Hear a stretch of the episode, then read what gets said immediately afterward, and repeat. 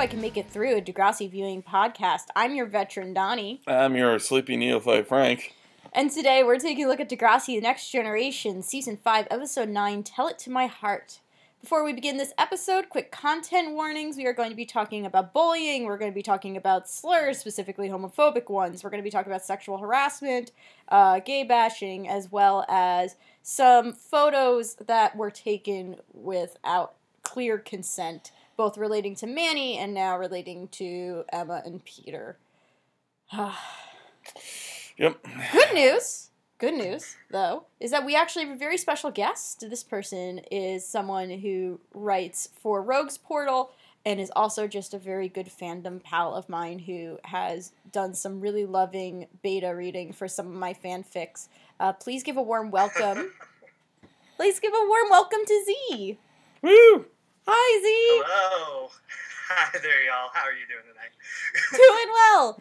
Um, so we it's been a while since we've had a new guest, so I don't usually get to ask this question very often. But before we get too far into the episode, what is your re- relationship with Degrassi?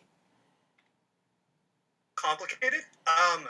So when I was growing up, um, I am a veteran of sorts, I guess, uh, to get that out of the way. But uh, when I was growing up, I mean, I remember watching it on uh, Noggin slash Teen Nick slash The N slash uh, I don't know wherever it got moved eventually. I think I just down, started downloading on iTunes maybe, uh, which was a trip. But um, it was really, I think, like kind of a func- fundamental thing that I grew up with and that um, really helped me sort of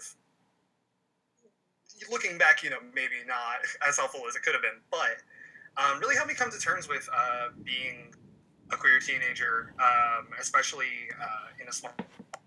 Um, and I mean, I think it was really important for, for me, at least, to see uh, queer representation, especially like younger queer representation.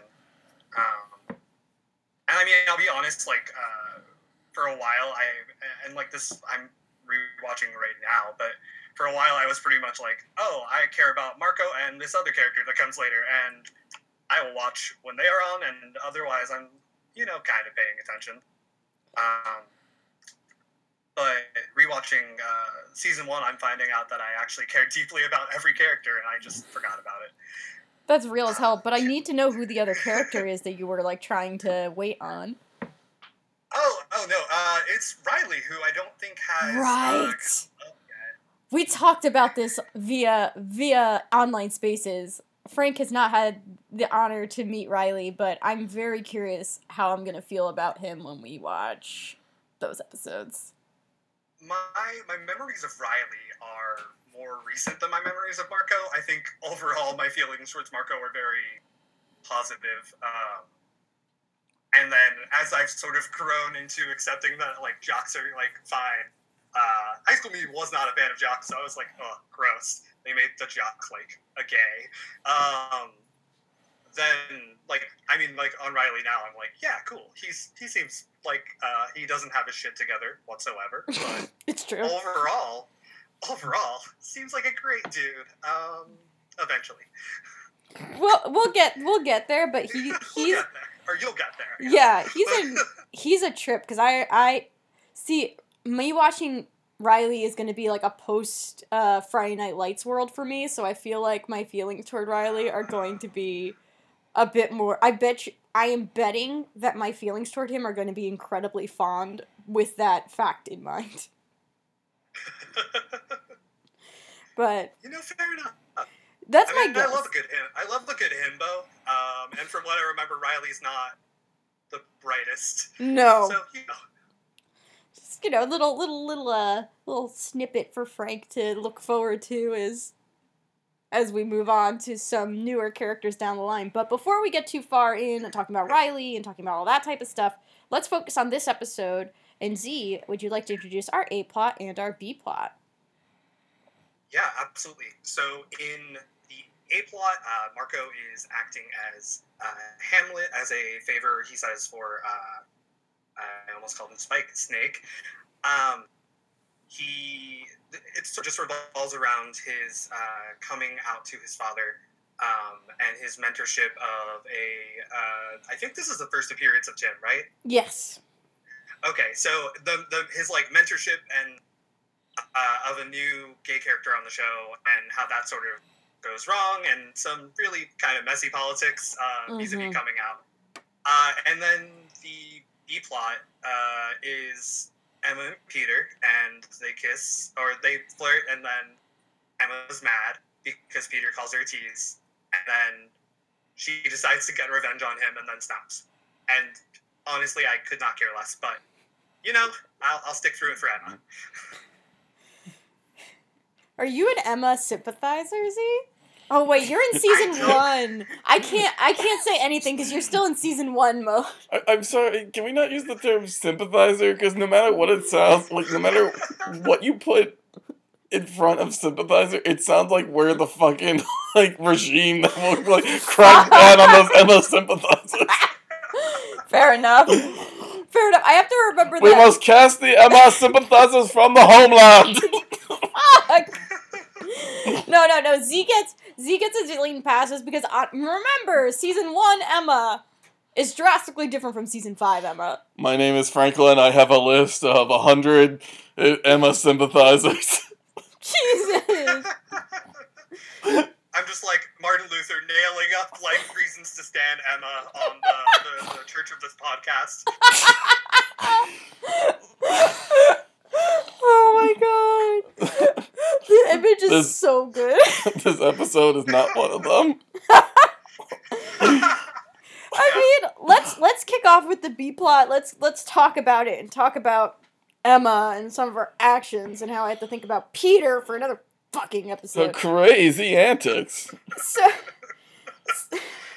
you know those wily teen hijinks, right?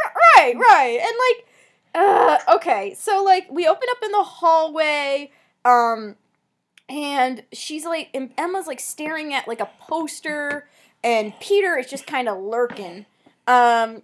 And she does the whole like he'll never get with her, and she does. That's when she like just keeps saying never, right? Like, never, ever, ever, ever, whatever. It's so much fun. Okay, but before that, she calls him the Leaning Tower of Peter, and honestly, I wish this was filmed in front of a live studio audience so everyone can just boo Emma for that. right? It's it's Uh, yeah, I think this is where like the the the never ever ever ever ever Yeah. uh, bit. I that's been imprinted on my brain since I was a child. So like I, I felt like I had to say something because I remember watching that and being like, ugh, and now I'm an adult going, ugh. Well, well, um, okay, let me set one thing straight. You are never getting anywhere with me. Never say never. but it's fun. Never, never, never, never, never.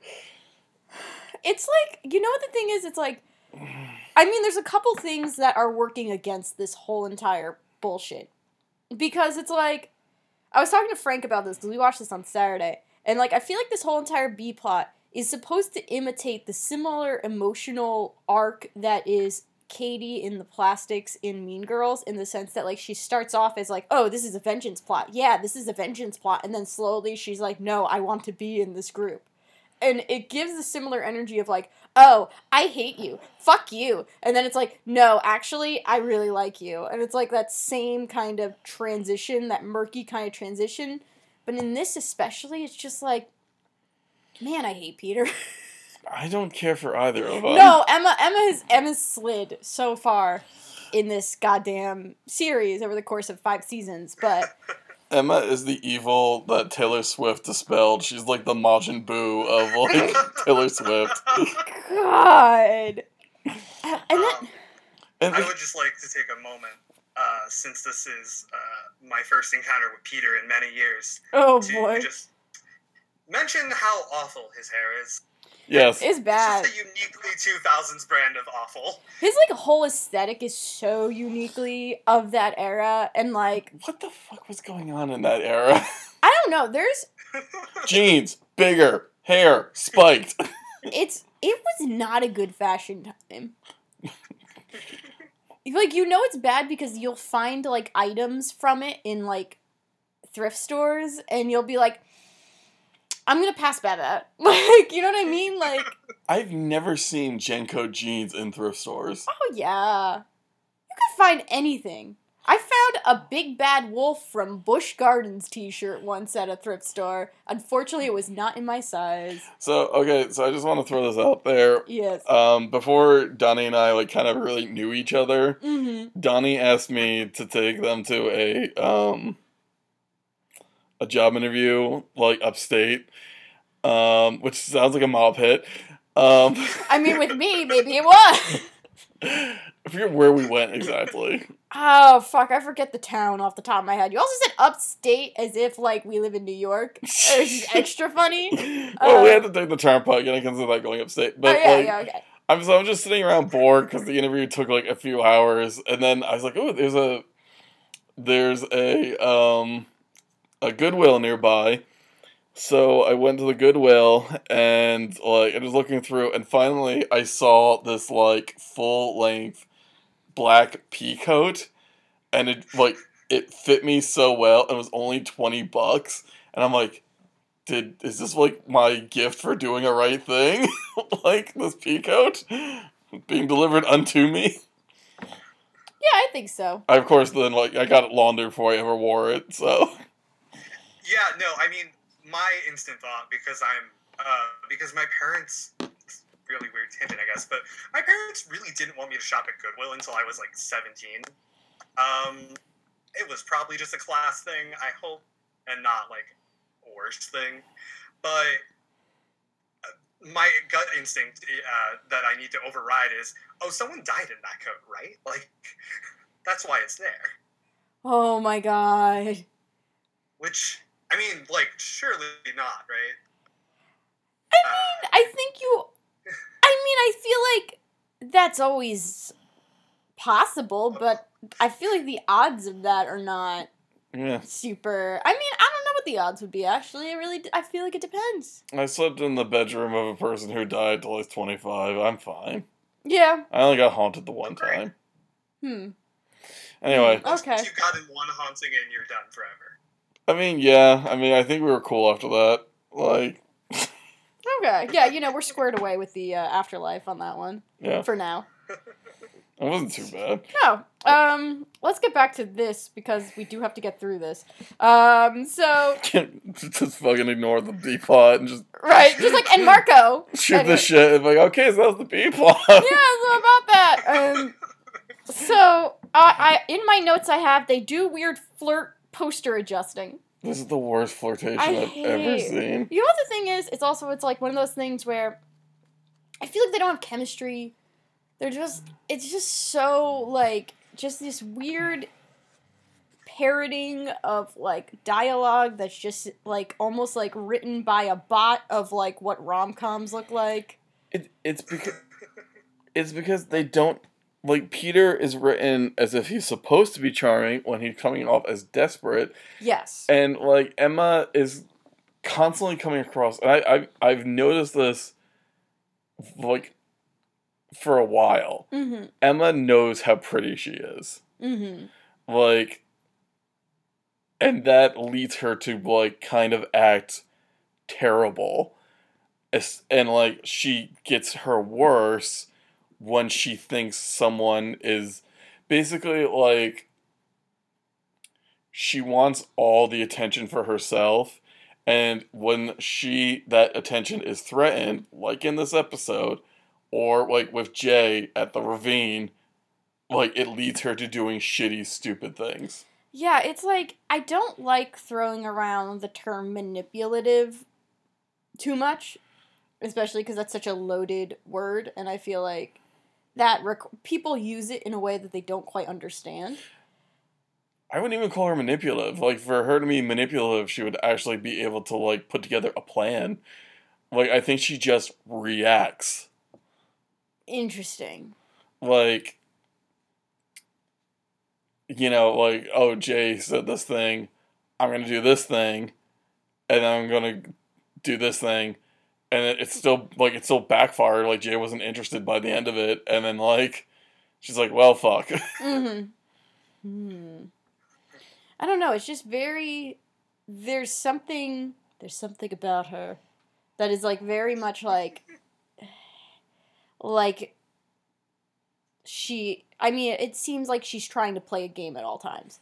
Yeah. And it's not it's not like in a. you know what I think that's what it is. It's she's trying to play the game and she's never really going to win it. But she's trying really hard and she but she isn't doing it in a way that you as a viewer can really find her sympathetic. It's not like for example like Manny sometimes has to play the game, right? Manny is aware of the game. Manny has unfortunately won the game and lost the game in so many different ways over the course of this series. She's still very sympathetic. And she's still, like, you can still root for her and you can still empathize with her and you can still feel for her even if she doesn't always do the right thing. You still feel for her in a way. And I feel like with Emma, she's also playing the game and she's winning and losing, but she is not doing it in a way that, like, you, you, uh, she just is doing it in a way that is unlikable. Because Manny is looking for validation, Mm-hmm. which I feel like is something all of us are looking for and all of us desperately want. Right. Emma already knows like what she is and she just like wants everything. Right. And she also isn't afraid to take down people time and time again. We Yeah. have seen her take a bunch of people down in the process of trying to achieve her goals. We have seen her go against even her own personal code in the process. And it's not examined as it's not examined at the level I feel like it could be regarding it either. Yeah. I don't have more to say this as we get farther into the plot. I'm sorry, yeah, do you have something, Z? Oh yeah, I was just uh, uh, Donnie when you were describing uh, the characteristics that Emma has. Uh, all I could think of was uh, is uh, Emma Nelson the uh, Cersei Lannister of Degrassi? Oh. I mean, Cersei is like one of the worst villains I've ever seen on TV next to her Oh, father. right, like no one, nowhere near that like level, but like plays the game and is winning and is like not always sympathetic. And I was like, huh, oh, this is like I don't even watch that show, and that just sounded really similar. I mean, Um, I, I would say that like Emma and all- and Cersei share that they completely fuck up a whole bunch of times. it's just interesting because to me mm-hmm. because it's like but even with Cersei she is an antagonist right? I haven't watched the series in a very very long time. I, Oh, I like, got through like just. two seasons but like she she was pretty confirmed as such. Emma is a particularly confusing case to me because I don't believe in this episode we're supposed to really see her as an antagonistic force we see her as a protagonist who made an assumption and then that assumption went like you know went against the truth that she discovered. And like she learns the lesson which is be sympathetic to people because they might be going through the same shit you are going through. As opposed to the reality of the situation which is he's a fucking creep. He has done horrible things to her best friend.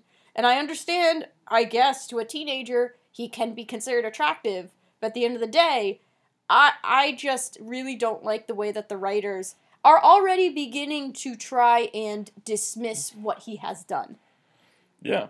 Like what he did was horrible. He filmed someone with while she was intoxicated and then leaked it around the school. And I'm. Oh, sorry.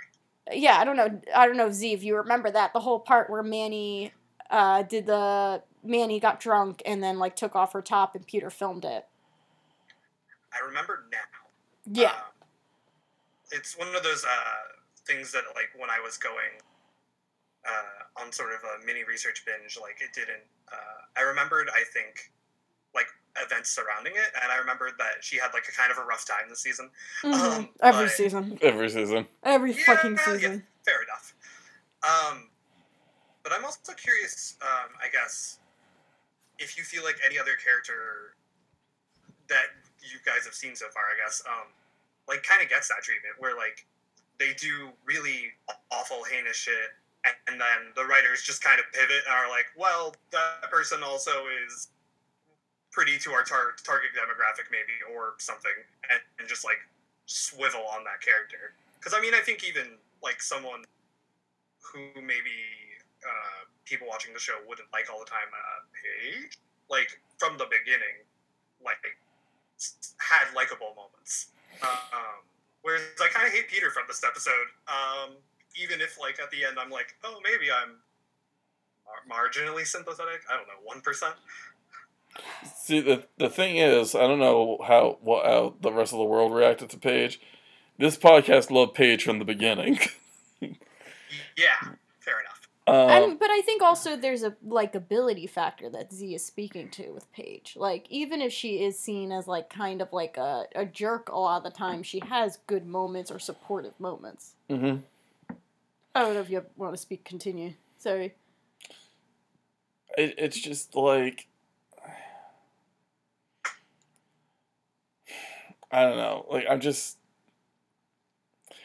because for me, I'm like we talk about the protagonist. For me, the protagonist of the show is now Manny, and the antagonist is Emma.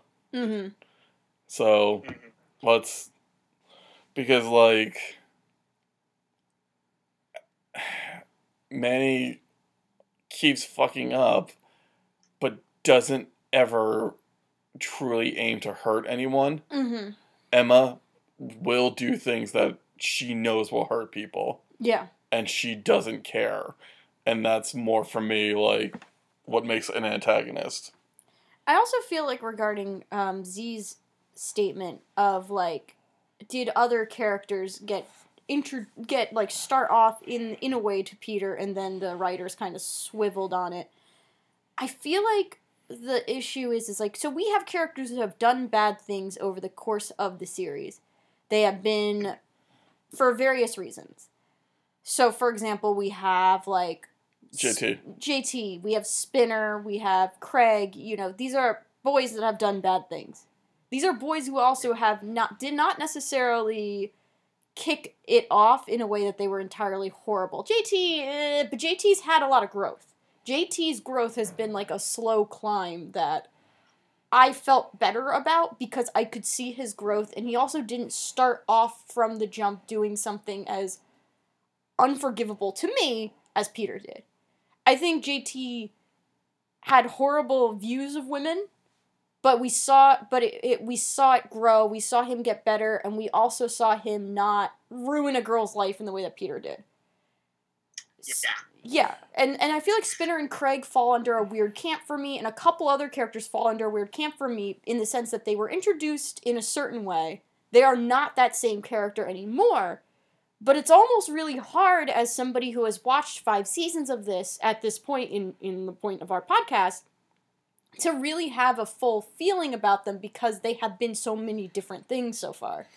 Yeah, but I I do think even with all the different things they've been, like Spinner, JT, and Craig wouldn't do what Peter did. and that is a big thing like you know they i think all three of them th- like what the three of them have done is not quite the same as what peter has done I mean, yeah, because like we have Spinner literally did pull the same kind of like threat on JT, Liberty, and Toby of find like find the other cans. I'm holding onto this one, but like his threat was like cartoonish, like bullying violence. yeah Peter committed assault. Right and like with spinner i mean we could talk about the the school shooting we've talked about extensively last season that's really complicated to really but i feel like it doesn't quite it, it feels weird to kind of stack up against this in the sense of like spinner did not from the jump do this type of stuff Mm-hmm. Peter from the jump did.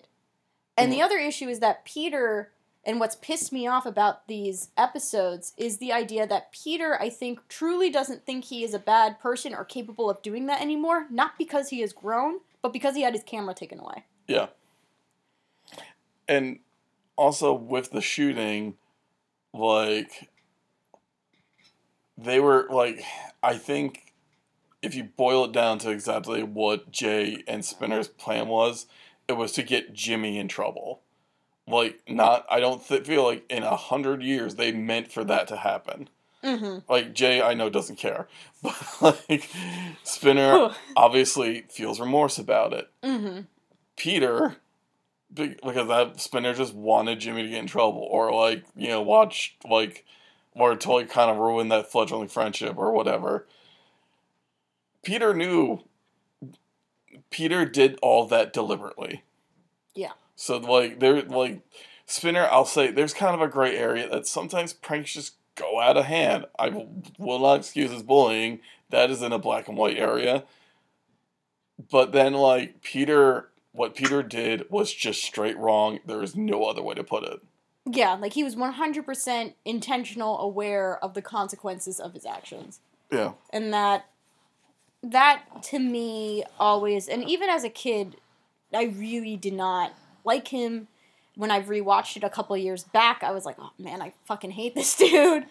He. It, it, I think it's one of those things where he came off too too much in one way in in a negative way to to truly start winning him back in this way unless he took a lot of accountability within other Yeah. plots. Hand this up for me, Dahlia. Don't just sniff it. Hanging up, please. Frank just tossed his sweater at Dahlia, who is loafing. And she just looked at it, sniffed it, and is gonna sniff it some more. All right, let's get through the first four minutes of this episode. God damn it. Um. Anyway, so next scene, we're in the hallway again. Uh, Peter bumps into Emma. Um, and now he's like promoting like he does like a whole bunch of shit. He's like promoting the play that's happening in the A plot. Um, and then he claims that like his dad sells cars, and I guess he's like the opposite end of Joey in terms of, of car sailing, sales because where Joey has like used cars, apparently his dad sells like luxury cars. And I'm also like, Degrassi, there's other like rich dad occupations. Well, we hit. We hit. Like, We, and also, oh, go, oh, go ahead. no, I was just gonna say we had doctor, and that about probably that dries up the well of writer He's a inspirations. lawyer. Yeah. Yeah, I mean, lawyer would also like make sense in this case because he's uh, like being convincing and persuasive, and I mean, like selling is like a slightly different thing, but at least then you could be like, yeah, I watched my dad. I mean, not in court. That would be traumatic, probably. Mm. But you know, my dad is a very persuasive person. There are other ways to get to that goal. Yeah, but even then, then they would be doubling up on Jimmy's dad as a lawyer. I think, I believe. Yeah. Anyway, apparently they like they're just like not. They're like fuck it. We got like five occupations we can have. Mr. Van Zandt is a lawyer. That's who it is. Jimmy's dad has another job that takes up a lot of hours. Jimmy's dad has like just important job. yeah, yeah. He just has important job with long hours. That's all we know. Um. So so apparently in terms of occupations, we're kind of running low. Um. And then so Manny approaches. Uh. So Manny enters. Um. And so and you know points out that Peter is harassing her, which is not wrong. Um. And then she kind of starts spearheading this idea of her and Emma trying to do something about Peter and this whole entire situation. The, the thing is, I don't think. I don't think Emma is entirely against it until Manny shows up. Yeah. So I still, I'm still on this whole thing of like Emma just wants attention.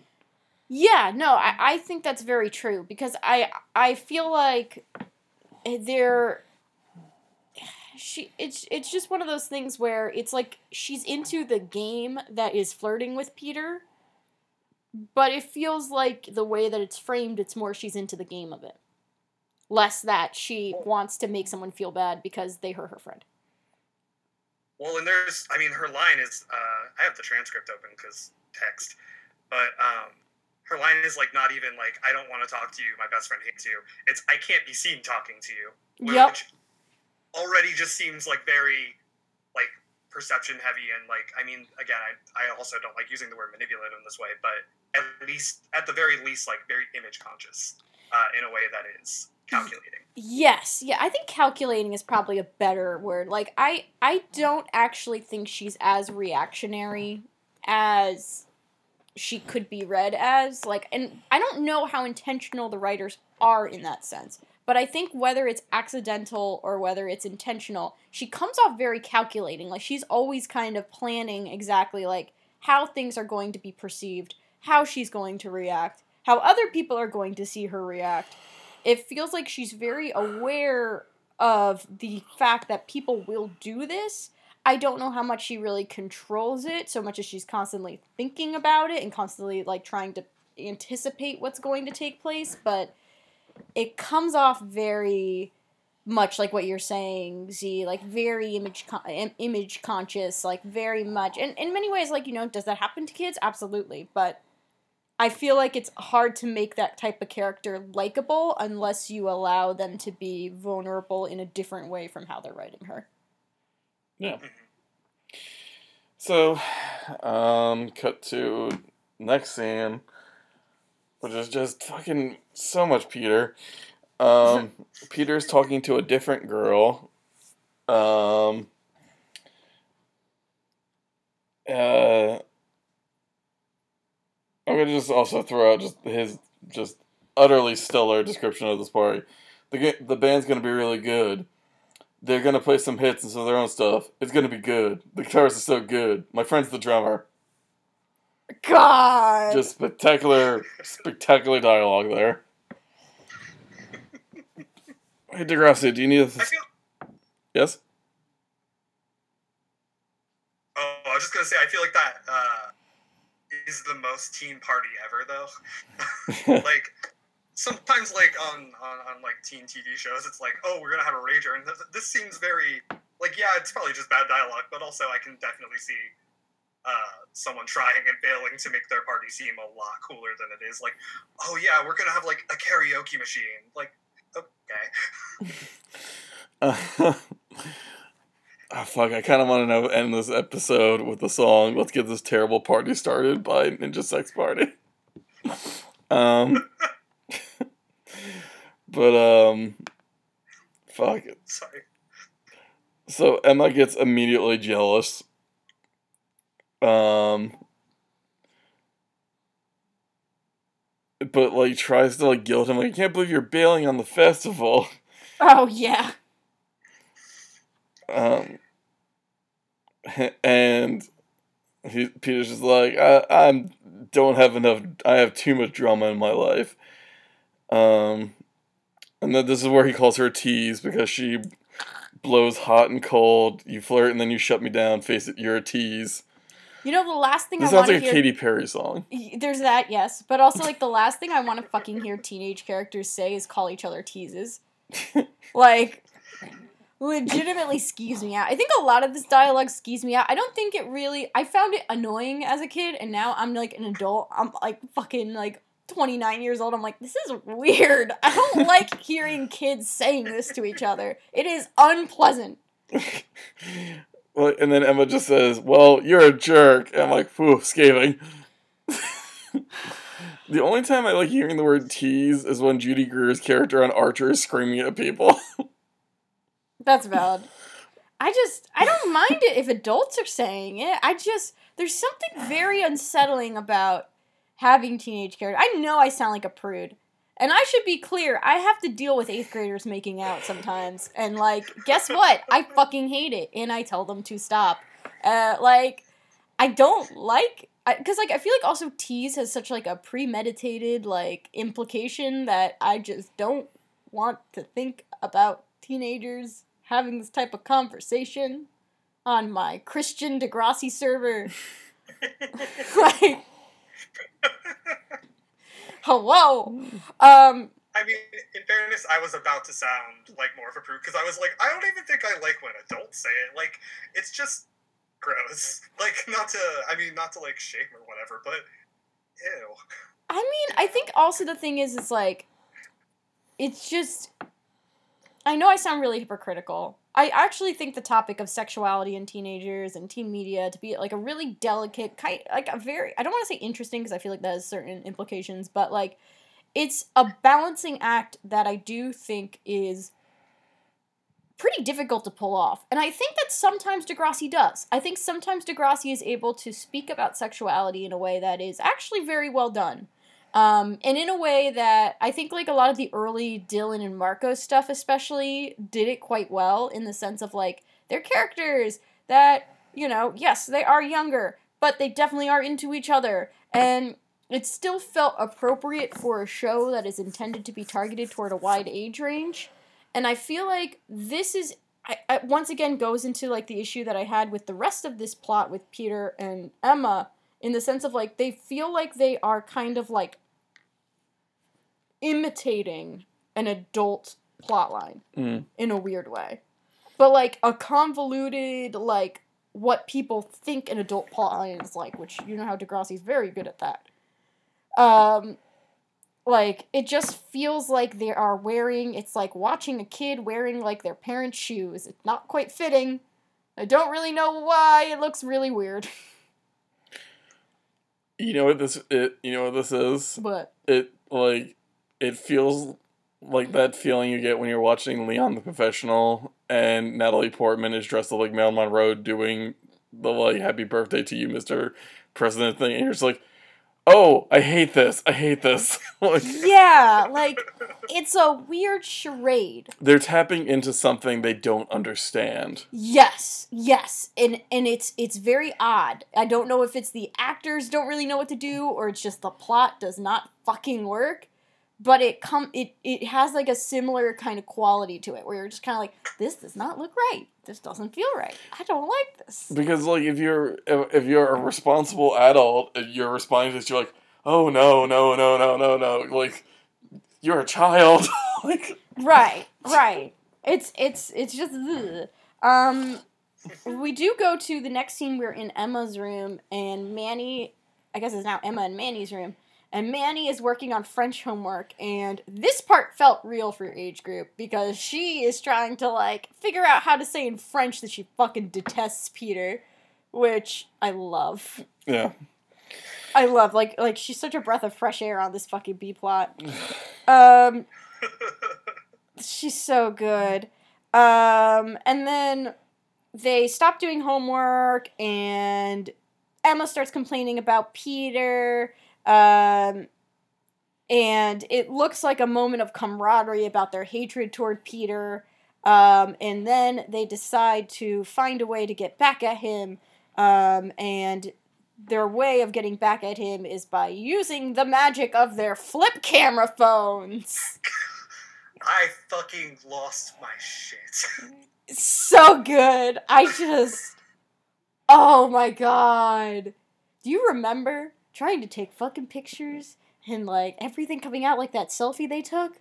Get, I'm like, it would have been way better. if She's like, don't worry, I got this. and Pulls out a Game Boy camera. We're gonna get his dick in two colors. a weird green that I can't actually put a name to, and black. and look, it Pulls comes with out the Game Boy printer. Like funsies. it Hold on, Manny! because of a printer that's gonna make everything look like somebody's last known photograph. and that shit'll run out, and you'll never get a refill because fuck who knew where to buy, buy those refills. God! I think you A could. surfing Pikachu frame. That picture of Peter from from a little later, but just like you know, covered by Pikachu. Everywhere. This is tickling me in such a specific way. So when I was a senior in high school, I I think I mentioned I took a trip to Disneyland to Disney World with my senior class. Mhm. The thing was, I bought a, I brought a camera that used to be a fucking Ninja Turtles camera. Oh, good. We just like peeled off the decals. I'm like, yeah, just Why? weirdly green. Why? Well, the thing was, you couldn't get away from it because like every picture you took was embedded with a little like Ninja Turtle in the corner. No. I love that. and now I'm just, I was like, I was ahead of my time. I had like fucking filters on before filters were a thing. I love that. Um, fucking, if you order them, you can get like, um, similar like kind of film for um, fucking. Oh God, what are their like Polaroid equivalent called again? Um, the ones that everyone has that I can't think of the name of. Anyway, you can get like ones with like Love Live girls and stuff in them, and like other types of yeah, like it's really fun. Um, but I feel like there's something very charming about taking all these photos in Disney World, and then there's a Teenage Mutant Ninja Turtle in the corner of every single one. I kind of love that. I'm just now imagining it like you're saying a Ninja Turtle in the corner. I'm just thinking of like a like fucking Donatello singing "That's Me in the Corner" by REM. Excellent. That's me in the corner. That's me in the spotlight, eating all my pizza. Jesus. This is what happens when we record at night. We just it's ten forty five. Nobody wants to talk about this fucking people. No, okay, we're gonna keep going. We're gonna keep going. Anyway, they took selfies. Um, and then they go to the party. Um, and Emma rolls in a black dress, and uh, she claims to Peter that she's into him. And my soul crumples up, and I pray for death's sweet release, and it doesn't come because we end up in the bedroom because Peter and Emma are like flying in, making out, which is also not what I want to see. Um, and they like awkwardly like are making out on the bed, and she like strips off his clothes, and it's just this very uncomfortable lack of exchange. Um, and then he mentions, "Oh yeah, sorry about the room. Like my dad treats it like a storage space." And Emma looks up, and she's immediately activated because it, it is a storage space. It looks like the equivalent of if you went away from college to college and you came back for spring break and you've been gone long enough that your parents are starting to convert your room into a glorified closet. Yeah, that's my ha- having my room at home. Like it happens. It happens. But she makes this connection to her her situation with her basement room. Um, and suddenly now there's a reason to connect with him. Cool story, bro. Still assault. Right, right. And that's the thing. It's like if this was a case of him doing like a lower level Degrassi offense. So like, you know, doing something more along the lines of like the the Craigs, the JTs, the Spinners, more on that tier, this plot would work much better for me. Because it would be like he's not like what has he actually done to endear himself to me outside the fact that his dad seems to be kind of a dick? Like, oh, his dad's a mega dick. I forgot about that. He cheated on an intern with an intern on his wife. I assume. Oh, gross. Yeah. Gross, gross, gross. Right, right, right. So like, dad is bad. Mom's pretty okay. Peter? Question mark. What has he done? Like that's the thing. It's like mm. if they gave him a chance to do anything remotely redemptive outside of this moment, I would be more okay with this B plot. But my issue, and I would be okay with his character, my issue is they do a complete 180 from here's Peter, he's a fucking asshole who did this horrible thing to Manny, to oh, no, actually, like, Emma, Emma is validated in being somewhat attracted to him in spite of the horrible thing that he did. Yeah, she just wants to throw rings at his hair. Maybe so. Uh, I hate Peter. Uh, me too. But I, I Uh, fully agree with everything you're saying. Uh, it's just like I don't give a shit like about Peter's past. Like, it's. I think I've brought this up before, like on. The like, Griffin McElroy and I believe like, Griffin McElroy brought this up. Like he's like, there was this terrible character on The Bachelor who was awful and violent and rude, and he said, "Well, my mother died when I was young." And Griffin pointed out, like, yeah, so did mine. And you know what? That doesn't give me a right to be an asshole. Right. All of us have had terrible things happen to us.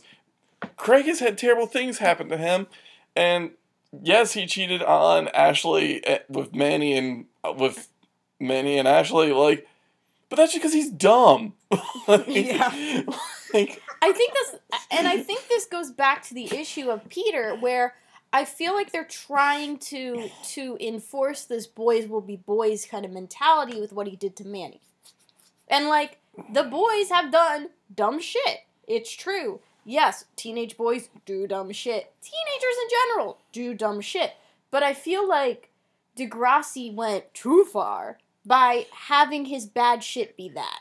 because they just think like that they their thing is just like this was a one-off thing that happened. Mhm. Manny, like those pictures, in some way or another will follow Manny for the rest of her life. Right. Like there's a excellent monologue they have in Assassination Nation, um, where this like one character like has her pictures leaked by her friend, and she's just like, I'm never, I'm gonna be going into job interviews and wondering if the person I talk to has seen those pictures. I can't meet anyone anymore without that fear of have they seen these pictures of me, Right. and it, that. I can't think of anything more anxiety producing than that. Right. And like in her case, it's like she's seen as ridiculous for having these deep-seated issues toward Peter because of the fact that he has done like, you know, he's had he's had a tough life. And it's like and it's just not fair once again to see Manny be betrayed by men like this. She- Has a man ever been truly Here's the thing, though. Like, I feel like I'm, in this case, the betrayal is more Emma That's true. because I agree. I agree. It definitely is. because Emma, like, this like this happening to another woman is horrible. It's heinous. This happening to your best friend, like that person is nothing to you anymore. Right. They are like more leper than like you know anyone that Jesus like healed. I mean, I feel like also the issue with this whole entire thing is I feel like there's two two things going on. Within the show, Emma's betrayal is the worst. But in a social like uh viewing this as a viewer, the fact that they are hand waving what Peter has done is horrific to me. Yeah. It's like a double thing. Within the series, it's Emma. That is like the big betrayal. From a viewer standpoint, the fact that they it just doesn't it it's it feels like to me that it contradicts what Degrassi is trying to set out to do in this whole entire thing. But like, you know, women's sexuality has always been the worst thing in Degrassi. And nobody is allowed to be okay in any way, shape, or form if you are a woman in Degrassi. Degrassi's kind of like the Bible in that way. Yeah, sure is. Um, but anyway, so Emma pauses her whole entire scheme. They kiss. She backs away. She snaps a quick pic of him shirtless. Um, and Frank pointed out that this looked like Ashley's room from way back when. Yeah. I, I wouldn't be surprised it's the same set. yeah. Um, but we have been hemming and hawing. We watched that show Brick, and we're just like, "That's the White House from uh from Breaking Bad." Oh damn. um, see, have do you have any thoughts about this? Because I feel like we've been talking a bit. No, um, I mean, um, there's like one part of me that's just like happy to listen because I, I feel like I, like I was saying earlier, Peter, I forgot just like entirely. I think both as a viewer when I was a kid, um, and like a teen or whatever, um, and also up until like two days ago, like Peter had done this. So my, I was initially, I think when. Uh, I realized like Peter was in the this. I mean, for example, like the other week when I was like, "Oh, is that Craig? Did he? Did Craig go blonde?" Like he just blipped from my mind. Um, and uh, sorry, sorry to Craig. Just like as of as of right now, I would like to formally apologize to Craig Manning. Um, but um, all I remembered of, of Peter um, really was stuff with later characters, like uh, his weird ass friendship with Riley, or like uh, I remembered a lot of the Mia stuff for some reason. Mhm. Um, and like, I mean, he's not like, I mean, later on, again, notwithstanding this, which is awful and heinous, and fuck off, Peter. Like later on, he's, I mean, fine. Like he's, if you don't remember that or don't know that, I think he's just kind of there. I can't remember if he has like any compelling storyline or something that makes him not a dick. Uh, but at the very least, he's like, I mean, like milk toast later, right? Um, again, that's me remembering over six years, seven years ago, um, my like just perception of him. But I'm, like I said, I'm, I'm watching from season one, and I'm both excited and like a little horrified to get to see this season uh, properly. Um, because yeah, I mean, I just remember floppy haired Peter, not Justin Timberlake Peter. Justin Timberlake Peter seems like he sucks. I'm just, uh, my thing is just like Peter's dad could be fucking Gendo, like Gendo Ikari mixed with like Tywin Lannister. I would still be like, it's like it's not enough. Be meaner to Peter. I mean, I think it also kind of speaks to what happens when. I, I feel like it, it also just speaks to one, people's personalized experience and relationship with trauma and bad families, or for people that they know in their lives with bad families. But two, also just like. It's, it's a missing link. Like, you can have bad shit happen, like you said earlier, but it just doesn't. T- t- t- so? Like I hate being like so. I feel like there's some really good quotes that sometimes float around on this topic where it's like you can't plan and you can't like, you know, you can't do anything about like you didn't deserve the bad shit that happened to you, but you still have to take accountability for your actions afterwards. Yeah, And I think that's really all that really sums it up is these types of plots are going to ultimately not really do very much to teach your viewers. And I hate framing it like that because I think we're transitioning more to a soap opera type of thing. But when your Oh, this is like a hundred percent just the soap opera eist of plots. But Right. Yeah. No. precisely, but like I feel like it's it's something that if you're also trying to pride yourself on a show that's like trying to bring up hard-hitting issues, y- you gotta do a little more to having your your uh, now sympathetic character that is Peter. the the thing is, it's just like what the lesson constantly seems to be like: women protect your virtue. Right. Like, Right. And it's just like, how about dudes? Don't be an asshole. Like, you know what this episode teaches me? I can film revenge porn and put it out there. And I'm gonna get to date another pretty girl. Right, and that's the thing. It's like it, you could still have it be that Emma did not have Peter all figured out. Like that's the thing. It's like I think that people get really caught up in in when we start talking about this type of stuff. People think like, oh, that means you can never show conflict, or you can never show a character doing a bad thing, or you can never never do like X, Y, and Z. And I don't think that's actually true, especially when we're talking teenagers who, let's face it, make bad decisions every hour. Um, and that's okay because they're teenagers and they're learning. You can have these teenage protagonists, you can even have adult protagonists do not great things. It's just when you need them to redeem themselves, they have to be able to take accountability. They have to show a model of some sort for your teen viewers. Like, look at Craig. Craig's the perfect example. Craig was just like, I fucked up. You know what? I'm swearing off women this year. Okay, well, I'm dumb. I'm gonna still date women. Right. But like, he he knew he had fucked up. Right, like he he he's not perfect. He's far from perfect, but he can still come off sympathetic. Yeah. You can still cheer for him. Yeah, because the Craig didn't do it. Like he, his Craig's biggest problem was he listened to Spinner Right. and thought I'll be able to juggle two girls at the same time.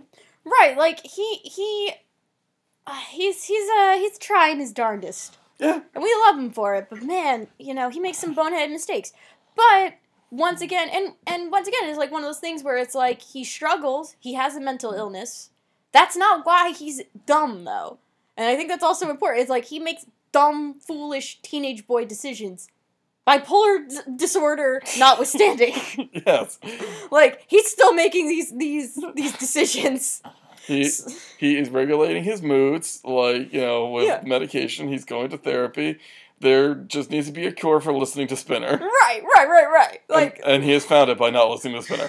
exactly. All right, so shall we close the B plot? Yeah. Emma makes Peter her fucking camera phone background. Uh, it's like he's like it's like the backlighting. He's super pale. It's done on those shitty little flip phones. It's such a bad photo. And she's just like laying in bed, like looking at it, like, oh wow, what a dreamboat. I'm just like, kill me. right? I'm like, ugh. It's- Like, I mean, it's like it's one step removed from like having a framed picture of your crush and just like lovingly touching it. It, it is. It, it is literally like the the early aughts variation of it. The only way. It's, it's the Wolverine meme. I kind of is. But like, oh my god, like for her, like it would just be a picture frame that says being terrible to your friends and liking shitty boys. Oh, lovingly touching the frame. Oh, Jesus. Um, but yeah, By way of transition, yeah, this was a weird as fuck B plot to pair of the A plot. Yeah. And I know that they don't have to like fit as perfect jigsaw pieces, but I, I mean, like, I think there's a reason, right? I blocked this out of three. Um, like, could quote the Marco plot from this, and like, wasn't only watching that clearly. I was the uh, same fucking way with this episode. So I was just like, what is happening? I don't remember this at all. Why is Peter straightening a poster? Is that like cute? Anyway, sorry, no, No. Peter. no, no, it's okay because it's like I I think that this happens in quite a few episodes where it's like you remember the A plot so distinctly, beat for beat, and then they have the shoddiest fucking B plot, and it's like why? Why did we even bother? And and when uh when Marco isn't on the screen during this episode, everybody should be asking, "Where's Marco?" Right, and like it was like really funny because like we're halfway through the episode and Frank just kind of looks at me and he goes, "I feel bad for a bunch of people in this episode and none of them are on the screen right now." oh, that's a that's a fucking mood. yep. But like, so let's get into this A plot a little bit. This A plot I also remember very distinctly, much like pretty much every Marco plot, where it's like, because I also was deeply, you know, I I love Marco very deeply as a gay baby, um, and so this whole entire one, it it hits close to home, um, and it's also just uh, hmm right? Like, ha, ha, ha, ha. But um, let's get to it. So Marco is practicing for the school play. Um, he's kind of rehearsing his lines during breakfast. Um, and his dad is doing the usual Italian man act of like, why are you acting? This is bullshit and not a job. You're going to inherit my printing business because that is what I expect you to do. Because obviously that's what you're going to do. And Marco reveals, which I found to be incredibly sweet, that he wants to study social work. Marco is a cine. I'm sorry. No, it's okay. Uh, I was just gonna say, it is precious, and that I feel like this sh- this plot like low key undermines it in a way I'm not comfortable with. But we can we can get to that. Yes, absolutely. But I do love I do love Marco wanting to go into social work. Um, I feel like helping people uh, is like very on brand for him. Uh, I agree. at least trying. Yeah, yeah, yeah. I I really like this idea of. I I feel like there's something very nice about seeing a character who, like, you know, using that caring toward toward helping others in a professional sense, and like, I don't know. It's just it's a very nice little fit. But we can definitely deep dive into how it under it's undermined in the episode. Definitely. Um, and then his dad reveals that like he has a cousin Lou because of course he has a fucking cousin Lou. Don't even get me started on this.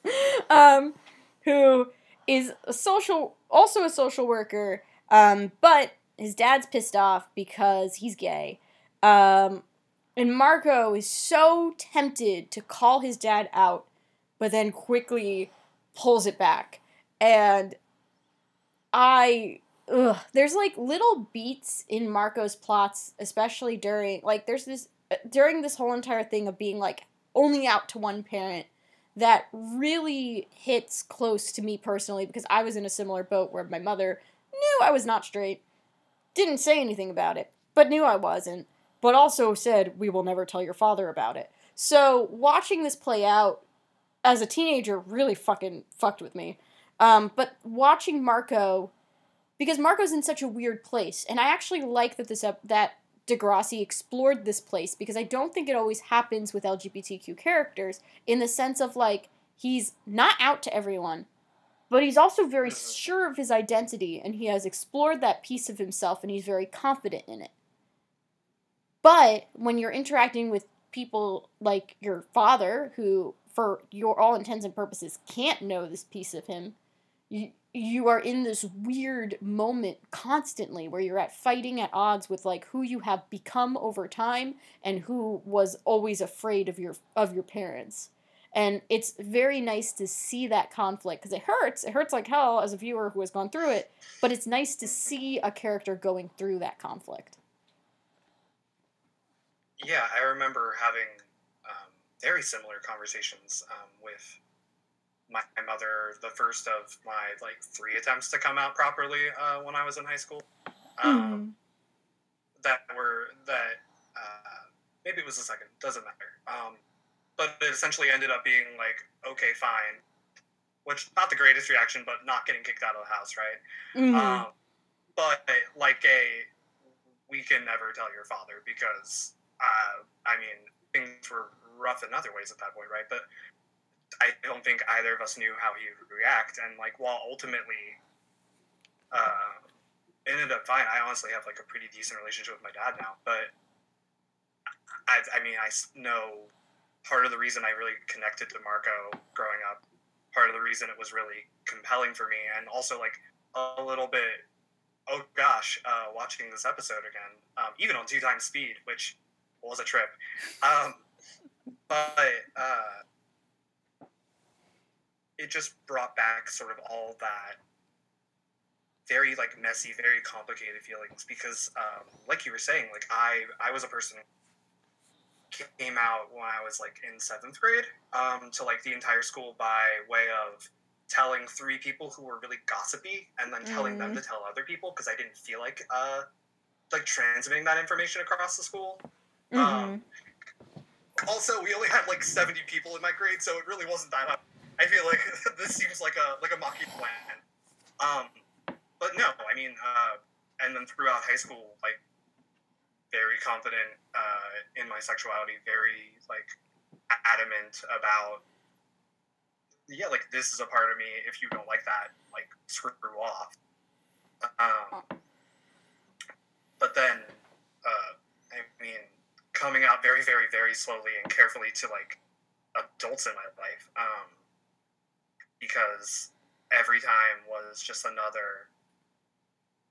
Okay, I have literally zero idea how this person react. Like there were there were like a couple people in my life where I was like, nope, not doing that uh, until like five years from now.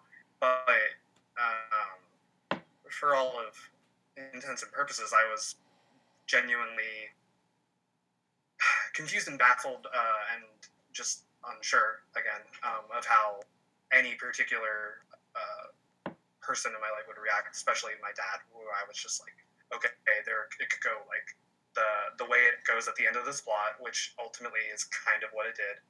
Um, or it could go in like the I get kicked out on uh, onto the street, and uh, this is kind of like a tangent, but uh, every piece of like 2000 like gay dude dude adjacent literature is very much like okay, here are two coming out paths. It goes kind of okay, or you get kicked out, live on the streets forever.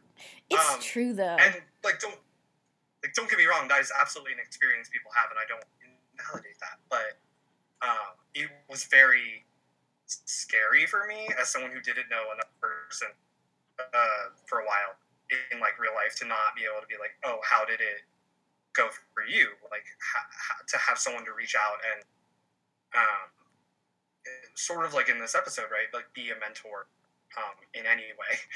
Um, Mhm. uh, that got really uh, heavy. But It um, happens. It happens on the show often. We we all reveal our, our deep dark secrets. Um, Marco's dad just being like, by the way, oh, what's our son doing? He's talking to himself. You know what he's, you know what he's doing. Shut up. Yeah, it's just they don't really know how to write this man out of touch in a way that makes much sense. And also, I feel like his accent changed again. It might have. Like, oh, oh, point of order. Uh, I definitely thought growing up, um, and and I'm sure the show at some point mentions that Marco is Italian, and I like he is, but I was like, I de- definitely thought this character was Latino uh, growing up. So thanks to Grassy, I Well, guess. the You're not the, the only person who said that either. yeah, because I think I've said it before, where I'm just like, what nationality is his dad because it keeps slipping. I feel like between the two. But we definitely had a guest who thought the same thing. I don't remember who, but I do remember someone also saying like they thought maybe Marco was some was I think maybe Latinx. I don't remember, but I remember someone saying like not like like a nationality that wasn't just like wasn't just Italian, like he like uh like I'm not sure exactly if like two parents came from two different backgrounds or what, but I do remember someone else on the show mentioning that. So I'm very intrigued by this now and like how many people may have had a similar read on the situation because I feel like if two people that have appeared on the show have made this, st- like three people have made some sort of statement about this, it makes me wonder how he is perceived. I just remember him always mentioning his mom's pasta sauce. So I went, ah, we are famiglia. So Well, fumbled. we're family. So I did not overthink it. Well, um, Go, uh, going back to what you were saying, Z, about the way this was portrayed in media at the time. Um, I'm a little, I think I'm a little bit older than you guys, so I remember the show um, My So-Called Life, mhm. and Mhm.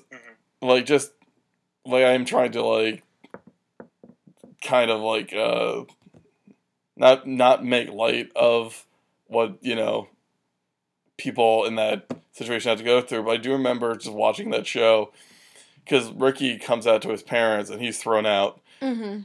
And then, like, Angela is still calling him up to bother him about shit with Jordan Catalano. And I'm just remember even at that time being like, like, cause she'd be like, but, but Jordan, and like, Ricky's like, I have bigger things on my plate right now, Angela, than your stupid, stupid boyfriend. and your stupid, pointless life. okay, not pointless, but like stupid, pointless problems. It's it's an interesting thing to think about because um, while there are definitely beats to Marco that I found very relatable, it's very hard to find a coming out narrative that actually complements my situation, which was my mother literally ignored it. Um, and was like, we will not talk about this. And I remember really struggling with a lot of LGBTQ narratives because so much of them go in, in what Z is speaking to, which is like they either kick you out of the house, which I guess in many ways eventually happened to me, but I was out of the house when that happened. Or they go in the direction of like fumbling, maybe it takes a little while, but overall they are supportive. Yeah. And it's very weird to be in a situation where you get apathy. Other people have had it. Like I've talked to a couple people and maybe it's just also not the norm, but it is very like it's interesting to see how certain certain coming out narratives have either stayed the same in in a lot of media or they have changed a bit to kind of fit the ideas of what has been going on in in current times but there are still some gaps in it Yeah. but that is and I my feel like that speaks to like a larger, like the ways, and and I know you both know this, right? But Mhm. like the ways in which like queer people are represented in media, having very narrow pathways and very narrow sort of um, ways uh, up until I guess recently, but um, just only certain ways. Not even with just coming out, right? But like uh, every teen book in that era like definitely has a gay bashing scene. This episode has a gay bashing. Um, uh, every a, a decent amount have like a family member who had like a weird other gay thing, which again this episode has. mm-hmm. Um, and, and it's really interesting, like you're saying, seeing how this episode both takes a lot of those like mid two thousands um, like queer media tropes, and then also like speaks to a different sort of experience than I, I think a lot of them were doing at the time. Um, because like, uh, not to you know show my cards too much, but like ultimately, I think I feel pretty positive-ish about uh, the direction of this plot. If I, there are like clearly very a lot of problems, but um, I still think it's like ultimately lands in a place that felt very real to me, if not very perfect, right? Mm-hmm.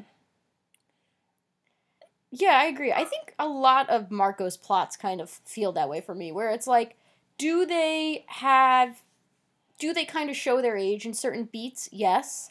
but I think also there is this this earnest, honest piece of it that I feel like makes it still worthwhile. Like I would argue a lot of Marco episodes are still worth watching and read uh, are still worth watching as a like even if you're still like writing contemporary LGBTQ media, like it's still worth going into them and seeing how they work. Not saying you have to do it beat for beat or do exactly what they're doing, but it's still really interesting to kind of see how they do touch upon certain certain plots and let's be real, this is their second gay bashing. Um because their last. and like Marco, because Marco literally had it happen to him season three, was it?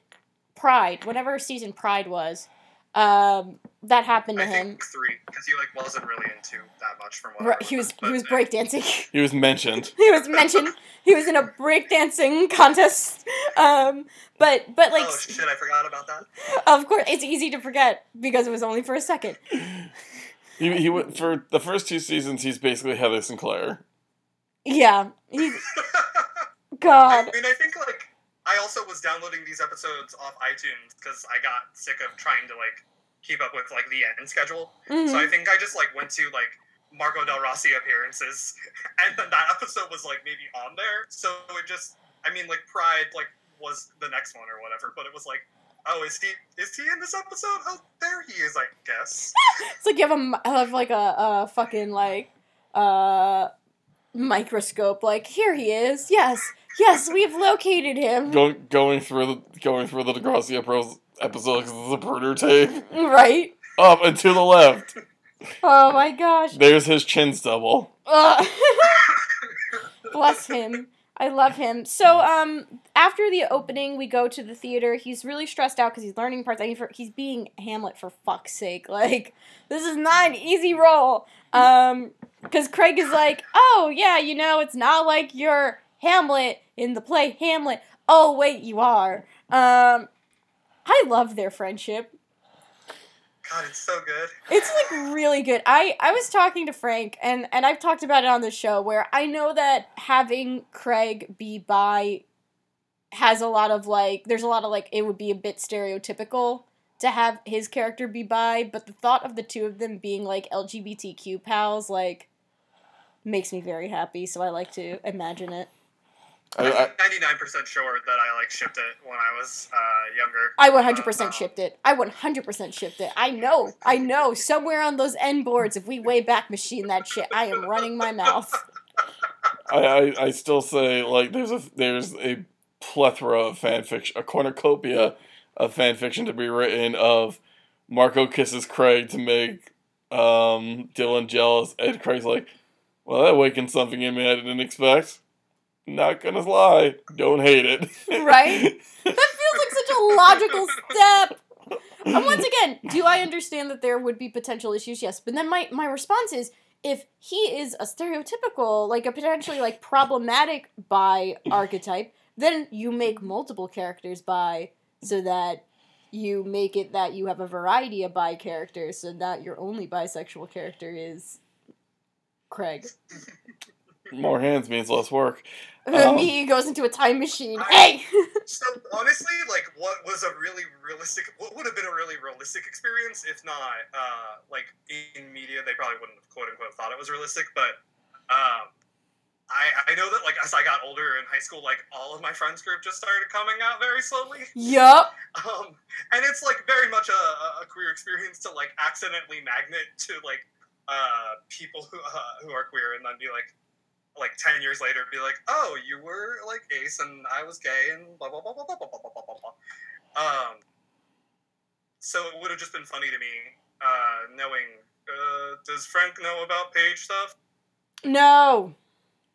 hmm okay um knowing things um about things See, don't don't make me think my dream's gonna come true. Yes, you have to remember, Frank only knows up to this point. Okay, Z, let me just point this way. I didn't know Drake got shot on this show. Yes, this is why Frank was a perfect. This is why Frank was a perfect co-host for the show. Like, this is how how how how little he knew. But um, I it wa- wonder- I wonder if we still have those text messages where I'm just like watching see watching that episode. I'm just like, holy fuck, holy fuck, Drake got shot, and Donnie's like, you didn't know. yeah. I um. I can't imagine uh, what that would be like. Just like coming across that in like the episode order. it's it's wild watching Frank watch this series. It's like really fun. But um but People say the same thing about when I watch Victorious. Um relating to all this, what I would have loved to see, Frank, like ten years later, the Euchre crew is like all LGBTQ. I mean, yeah. Right. Ideal. Um but yeah, no, I agree. That's very realistic. I mean Yes. I was like, Ellie's gonna join some clubs in college. She's gonna figure some stuff out. right?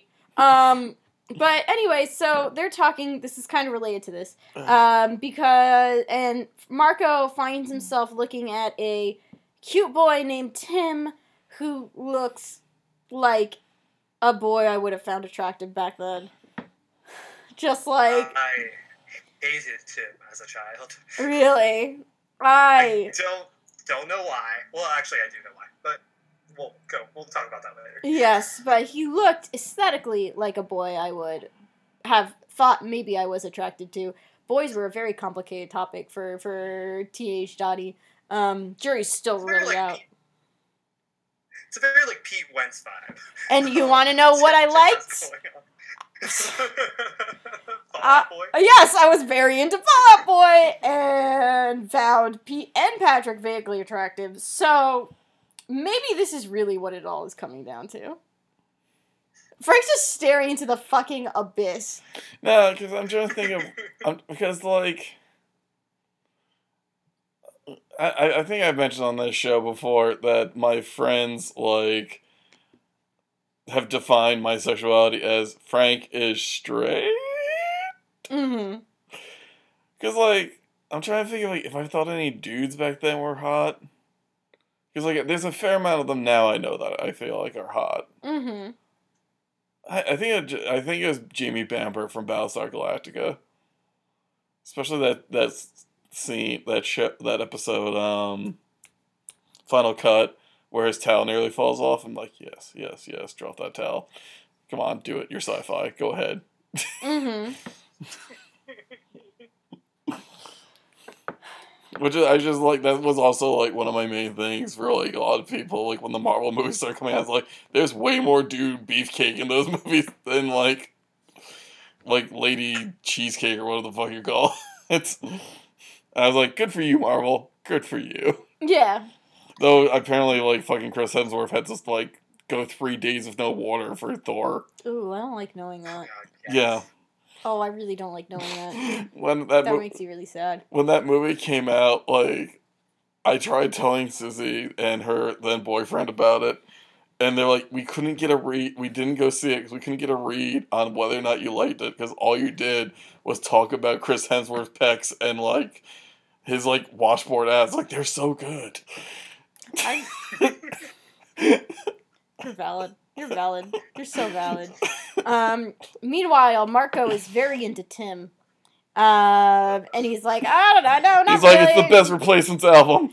He's like, he's like, no, no, I don't know. He's like, you know, dark and mysterious. And I'm just like sitting there. I'm like, man, he just wants a goth boyfriend. Everybody just wants a golf partner. You're right, but I find it especially funny because of um, like he did the whole thing where like he tried dating Ellie and things like that, and I feel like I was he, gonna bring that up.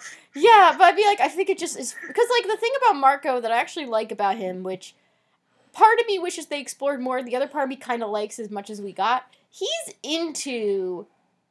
Not, I don't want to say weird stuff, but he's into darker stuff than his aesthetic lets on. Yeah. Like he has a genuine connection with Ellie, connected to like Edward Gorey books and things like that. Like he seems like the kind of kid where if you actually looked at his iPod, there would be an awful lot of The Cure on it than you would probably anticipate looking at him. There's more My Chemical Romance than Fall Out Boy.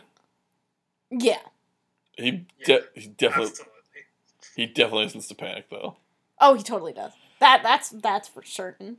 Um, Marco defending Pretty Odd during during the peak of the album release. Oh, don't. you know, I, I'm having flashbacks. Oh, yeah, yeah. Oh, don't? I I don't even think I've truly unlocked the Bandom past on on this podcast, and and that is something that should probably just stay dead. Brendon Urie was going through something. Brendon Urie was going through all of Chuck Palahniuk's like books. Um, but not like like saying everybody wants a goth like partner just makes me think of that like stupid question like oh which one's you the man in a relationship now it's just like couples having the conversation which one of us is going to become the goth Right. this is what it's like now in in this era.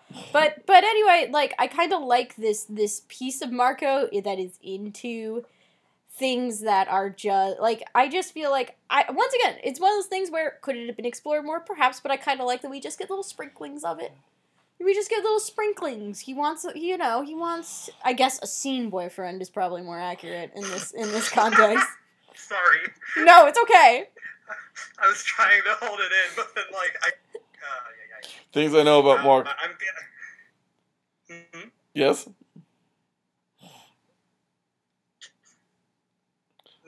Nothing. I just, like, uh. You know, I don't know. It's okay. no, I, was gonna, I was gonna say things i know about marco plays the bass likes edward gorey books plays the accordion better than he plays the bass is really bad under pressure and we love him for it. Oh my god, they did. Okay, so like the Red Letter Media, um, Mr. Plinkett reviews of the prequels, they have that whole stupid, weird kidnapper thing that makes them suck. But they do bring up a good point when you're when you're writing. You should be able to explain a character without ever saying what they do, and I feel like you know, in any other like lesser show, Marco would just be the gay character. But I'm just like, I know all these other things about Marco that make him like just so much more interesting. Yeah, like he is a He's well. bees. Yeah, he's a very good example of how you can write a character who is not super bombastic, but is still incredibly memorable. Like he's not a super loud character. And in many ways, that's what makes him a good character to me because he's a type of character where he's someone that you you probably know or were friends with in high school, honestly, or maybe you were him. And I think a lot of people were him, and that's why a lot of people really really care about him. It's it's good. I don't know. Marco's, Marco's good. He I love is. Marco. He is. He's very good. He's one of those people. don't Who, love. Oh, yes, Go ahead. No, go ahead, please. I was gonna say he's one of those people who, on the last day of high school, like after graduation, they walk away from you, and you're just kind of like, I'm probably not gonna see them again, but I hope they find love. Yeah, yeah, he is. he is. And if if you don't know that kid, then you were probably that kid. Um, so we end up at theater rehearsal again, um, and during this, Tim unfortunately um, gets attacked. Um, he's tossed into a locker. He's called the F slur. Um, and Craig looks ready to fucking go, but Marco stops him, which once again I really appreciate. I know, like, I don't know. I I do appreciate that Craig is like, yeah, I'll throw down for this kid I don't really know.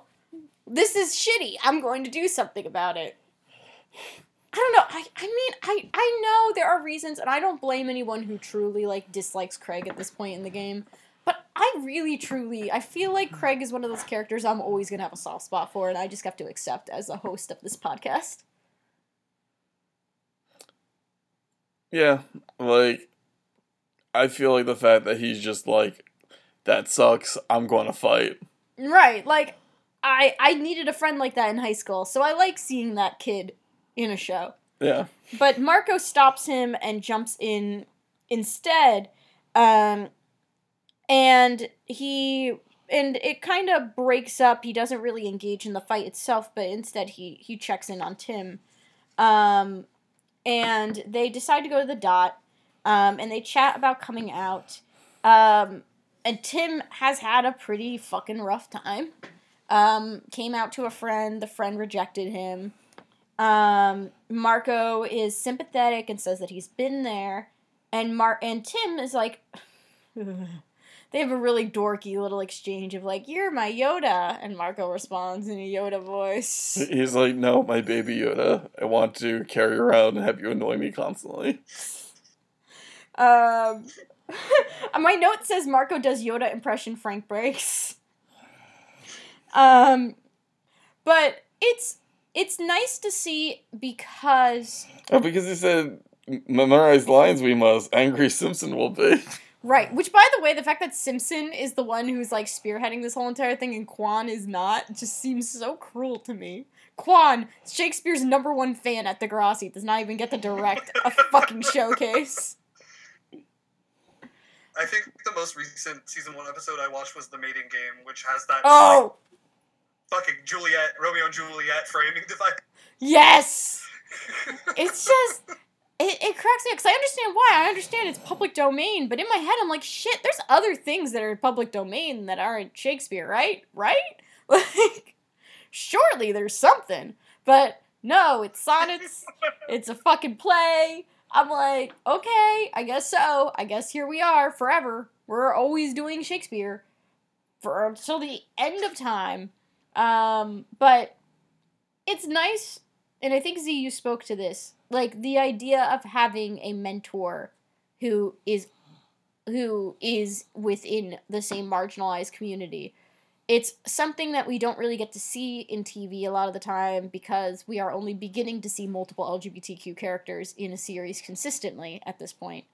Um, but it's a I think a piece that is missing in a lot of LGBTQ media and missing in a lot of media in general is that that mentorship piece and how a mentor especially in lgbtq world where experience does not is not really dictated by how many years you've been on this planet um it, it's it's a very underrated dynamic in in a lot of media because and I mean it's just it's nice to see. It's nice to see a character be like, "Hey, I've been in a similar spot to you. I have been through this types of shit, and I'm showing, I'm telling you right now, like I got out, I was uh, able to get out of it, and I'm going to support you through it. And there's something very pleasant about that, even if the stuff circumstances suck. Yeah.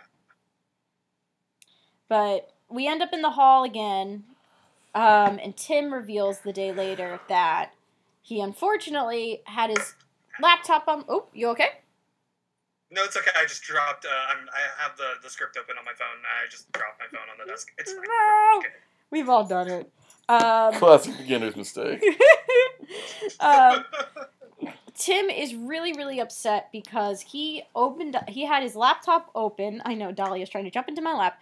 Um, and his dad saw that he was in a gay teen chat. Um, and Tim just kind of left home that evening and fucking didn't come back all day, all night. Just went to school the next day. And Marco said that he has to go home and he has to confront his dad. Um, and Tim is apprehensive, but he feels empowered after having the conversation. And this sets off a very dicey type of situation, which I feel like is the weaker piece of Marco's storytelling, and I feel like becomes a weaker piece in a lot of LGBTQ storytelling, which is the politics of coming out.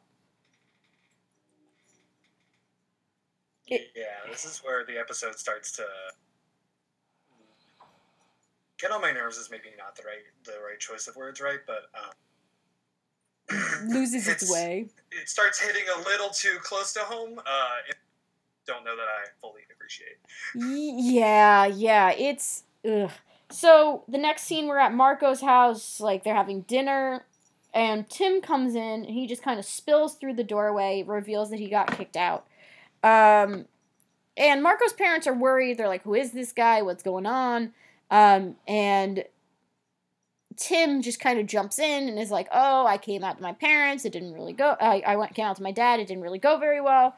Um, and Marco's dad does not understand what the term coming out means. Um, and Marco is trying to like de escalate the situation, um, but it's becoming obvious enough that his dad does not fucking know a fucking thing on this topic is homophobic to make it worse. Um, and Tim realizes that Marco is not as out as he may have came off in their conversations. Which is like a really, I don't know, it's a very complicated topic to me. As somebody who did not come out for many, many, many years for personal safety, and then it didn't end up well in the end anyway. So like it's it's a very tough topic and I I understand it's one of those things where you kind of understand both sides, right? You understand why Tim is so upset because he's gone through this this experience. But you also understand why Marco hasn't come out nor has not necessarily felt like he needed to. Like Tim was kind of between a rock and a hard place in many ways. He was caught with the chat. His dad saw the chat. He he it's it's kind of hard to there, you could probably swerve out of the conversation, but it, it, it may not be the easiest conversation to swerve out of. Because even if you're like, I don't know, I was questioning, that may not quite work when talking to your parents about it. Especially depending on like what their mentality is toward LGBTQ issues. It's just not the same circumstance. I understand why Tim's upset, but it's not the same circumstance. So I think this goes kind of. Uh, I guess I think I have two things to say about this. First mm-hmm. is that um, this is where I think this the episode really um, pisses me off in the sense of undermining like Marco's uh, previously stated like uh, passion and like what he wants to do with his life uh, earlier in the episode because he does. I mean, like the conversation that he has in the hallway with uh, Tim it's like a pretty good one. It's like yeah. I mean, uh, there there are going to be like times when you have to like give advice to people, and you may not have necessarily had like a one to one experience, but like they need to hear things that will make them. I mean, not like it, like to be like it gets better, but like um, they need to hear at least that things can go in a way that is somewhere in the middle. Yes. Um, and that uh, maybe aligning the the status of, of Marco with his uh, with his own father is I don't even I don't think it's deceptive um, of Marco, and I, I, I really think the episode in this particular scene at least tries to like frame it as such. Mm-hmm. Um, and especially like uh, we'll get to Paige in a minute because uh, I love Paige, but no. Yeah. Um, but I, I, think this is it, it's so annoying to me because, um, like Marco wants to help, wants to try to like be that like mentorship figure in people's lives. Um, we know he's had like a time of it, um, and he really does have that experience to pull on and speak on, even if it's not like again the specific one to one experience. Right. Um, and then the show's like, oh, well, Marco, you're a liar and you're an actor. I'm just like, please. oh, yeah. Yeah. And, and then in the second thing would be, oh, sorry, let's talk about that first. Yeah, no. So, like, the morning after, um, Marco's mom is like, you know, Tim, if you need, like, are you planning on staying and things like that, and like is being pretty receptive. She she breaks my heart because she she seems so much like that,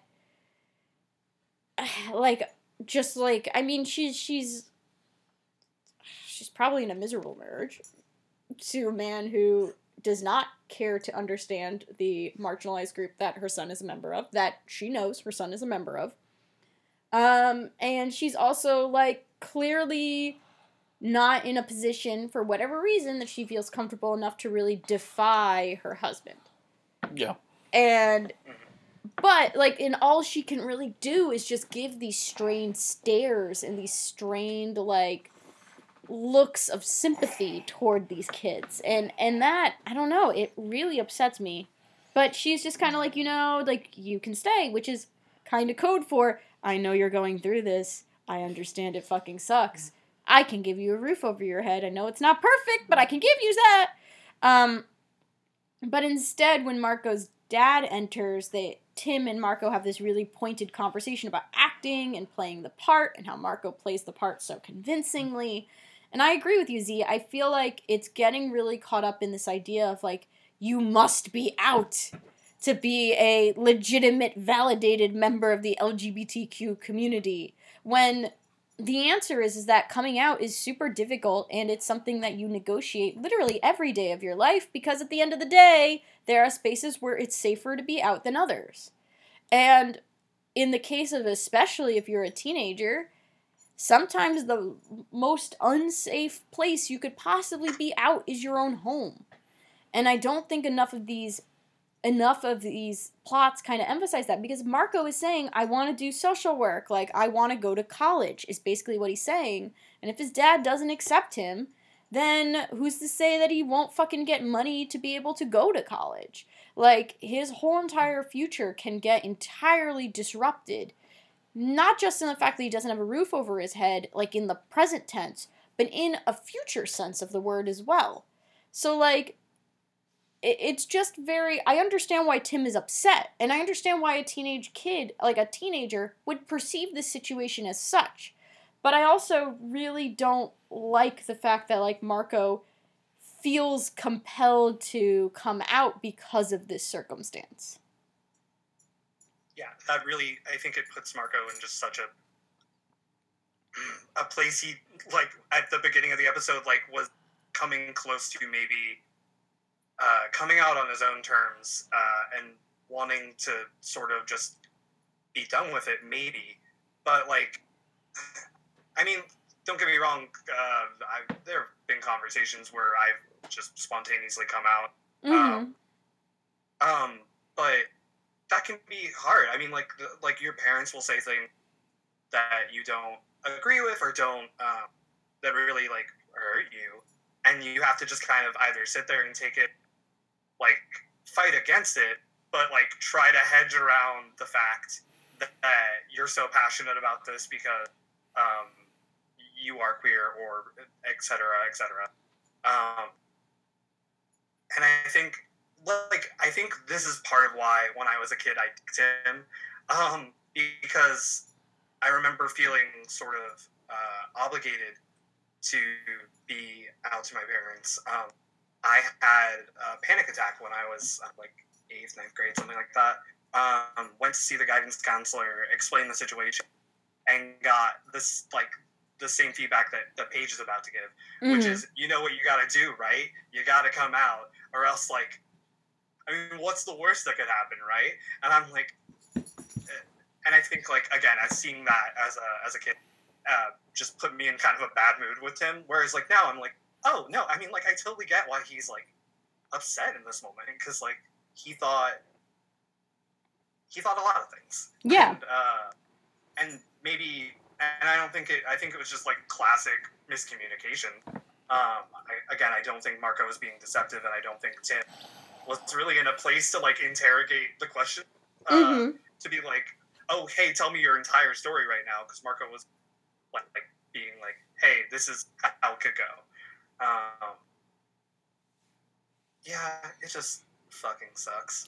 It does. Um, but again, I think it feels very real to like certain experiences, um, which is why again I think I ultimately come out like positive on this because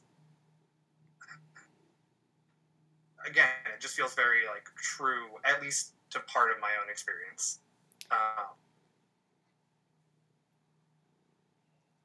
there yeah. was another thing that I had, but um, I think I'm just mad at Paige at this point. No, no, um, it's un- it's understandable because it's like, and I I see kids in this situation often even now, where it's like, so like he Marco and Paige talk about like coming out and stuff, and Marco admits that he screwed up, and he's like, Tim hates me, and yeah, she just is kind of like, oh, you got to come out to your dad. And I think a lot of teenagers, especially those who don't really understand what someone has to lose, will give that advice very frequently. Um, I don't think it's uncommon. I don't think it's out of the ordinary. Um, and I think it, it's just one of those really easy pieces of advice you could give someone if you don't fully know the consequence. And honestly, I've been told even by therapists to come out. Like, I had a horrible therapist early college who was like, "Well, it seems like you're really like distraught about the fact that you're not out to your parents. You should just come out to them." when if I had done that, it's very likely I would have not been able to afford to stay in college. So, I'm glad I didn't take that advice. But like I think it's one of those things where it's like it's a very real circumstance. It doesn't quite resonate sometimes because I think sometimes there is a reason why people don't come out, but also it's like that weird middle ground where it's like I know people who've had this experience, like you said, Z. It's not quite mine, but I also acknowledge that it's like you're kind of doing this weird oscillation. And I think a lot of it also comes to the fact that it's like you don't always have your own personal narrative easily accessible in media, so sometimes you get frustrated by ones that are pretty plentiful because they don't Mhm. like that's the thing, it's like this plot, there's quite a few examples of this. It's kind of it has tropes at this point. My, you know, my experience doesn't quite have that. So sometimes I get frustrated by these types of plots, but it's purely from that kind of selfish perspective. But I think that's like totally, I mean, valid. Um, because it, like I was saying earlier, it's really demoralizing is maybe the word I want when um, you see all these representations of like uh, queerness and being a queer teenager or even like a queer adult and they don't like nothing seems to speak to certain elements of your experience um, i mean i know when i was sort of questioning whether or not uh, i was non-binary and, and trying to figure out some gender stuff. Um, it i mean not that it's like plentiful today by any means but it really sucked trying to be like negotiating that middle ground of well i don't feel like i fit society's mold uh, of what a man should be um, i don't necessarily it's the right identifier. Um, but i also know that i don't feel particularly like um, like a woman for, what, for whatever value of what that means i was 17 Mm-hmm. but trying to find narratives of that that weren't like i mean don't get me wrong tumblr posts by random non-binary people are like valid Mm-hmm. but um, like finding pictures of that in media, finding just people, uh, especially since queer history um, pre, I don't know, like the late '90s maybe, um, has been so buried. I mean, I got scared off of sort of looking into queer history by being scared as shit of uh, of the AIDS crisis um, as a Mhm. small town queer who knew nothing better, um, who didn't know like anything about it post sort of the 80s. Mm-hmm. Um, and the library I had didn't really have much literature on that in the internet. Uh, I don't think I had anything beyond dial up until 14, 15. Mm-hmm.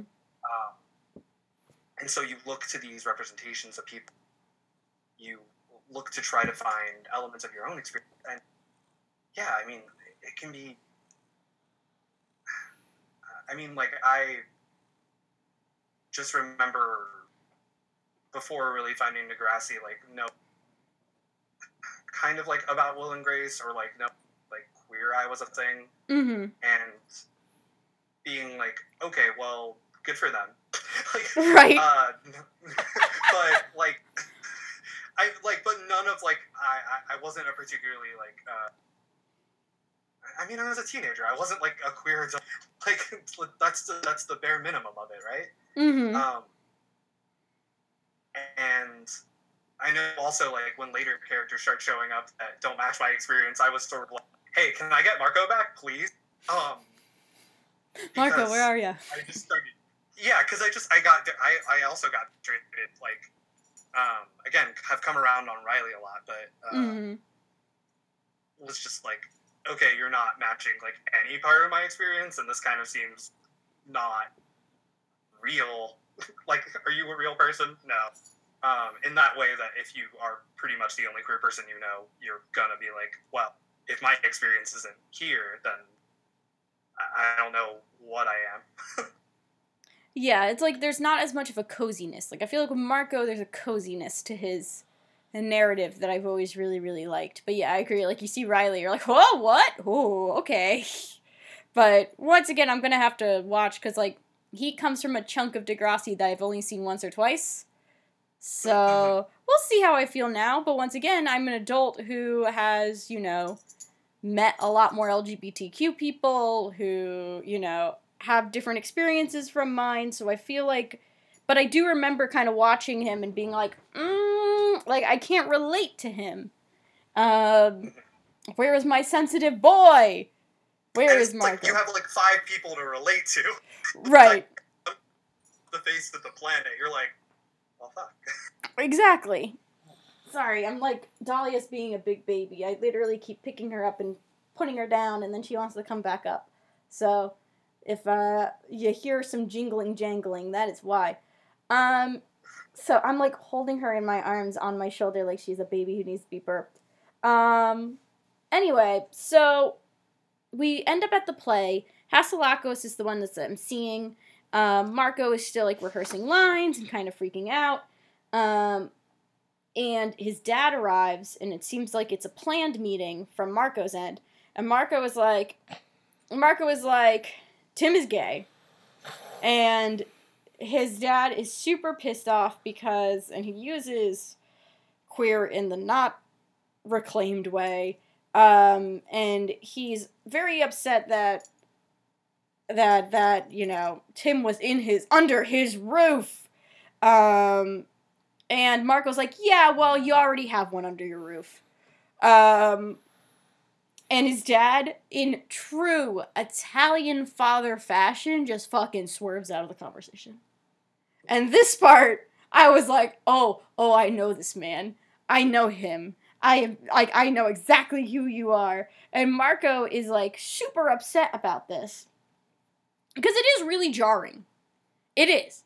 Like to in my case the the we are not reacting to this extended much longer than Marco's, but the fact that he had it at all, you know, I got to give Degrassi some props for that because it fucking happens. Your parent looks you dead in the eye, goes, mm, okay, and just kind of walks away. Um, and Marco comes onto the stage late for his cue, um, and Marco makes eye contact with his father, who is sitting in the audience, and then Marco begins um, his part of the scene. Um, they're doing like the alas poor Yorick part, right? Because he has the skull in his hand.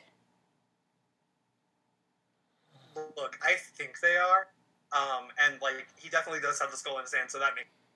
But also, I like have read Hamlet like a decent amount, and I feel like the the parts of the the speech that was given in the show. Sorry, one second. It's okay. I feel like parts of the uh, the monologue that that made it into the show are maybe parts of Hamlet. Um, Yeah, which you know, a, a pretty chill move. Just being Right. like, here are the relevant parts that seem like a little bit relevant to the the plot because uh, he talks about uh, later, like a little later, like uh, these lips I that I have touched, and I'm like, oh, oh, they picked the really gay part from Hamlet. Okay, Right? Like they were like, mm, let's make sure we have the visual cues that this is definitely Hamlet. Yes, here's a skull because he also uses like a little kind and kind or something along those lines. Like he, they definitely cherry pick some lines, and you know what? I respect that. I, it's it's a I, showcase. yeah, I respect the hell out of that. It's a fucking showcase, and you know what? Shakespeare would be like, yeah, rock on.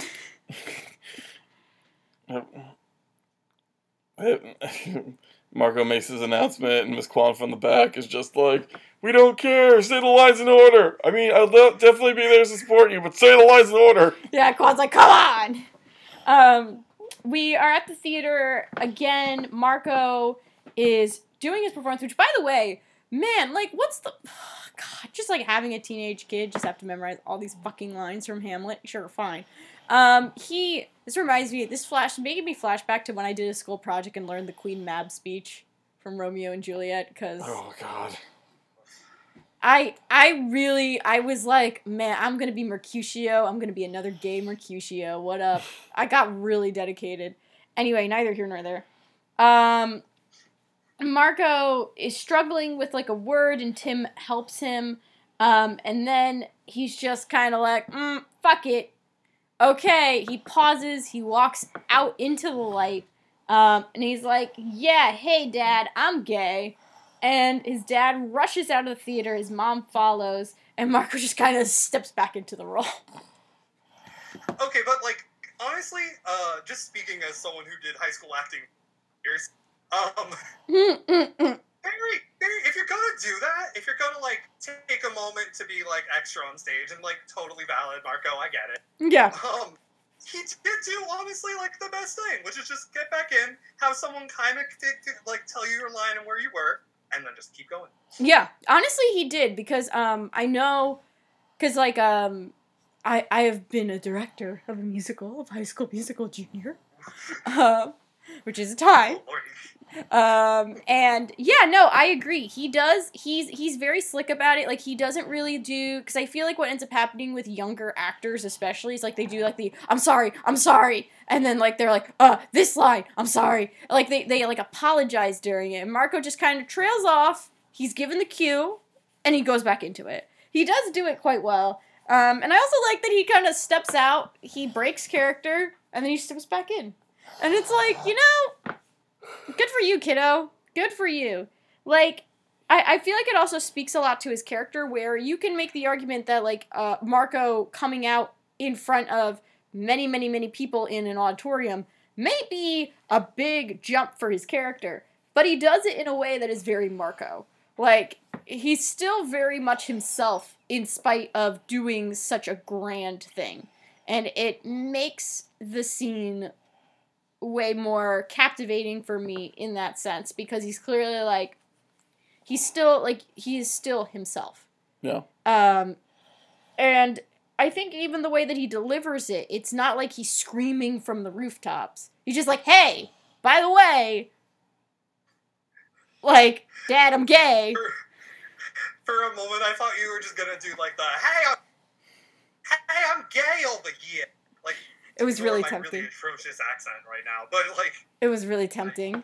Oh, don't even. My accent's becoming beginning to come out because you were coaxing it out of me. I like. I try my best to hide it, but like it's it's coming out right now. I hear it slipping out. Anyway, um, I'll start throwing in y'alls there. I'll just I'll let I'll let my voice slip down into like uh, my good old mountain stuff. Um, I'll just I'll just start talking like this, and then we'll both be fine. yeah, there we go. Oh my god, I feel like I'm getting more harsh the more I hear it. I'm like, "Meh." oh god, hey, I'm gay. You want some pizzas? that's me. I'm kin with that. That's actually me. The Um, plot of uh, Spider-Man 2, the video game, Peter Parker could just being like, "Hey, I'm gay. You want pizza?"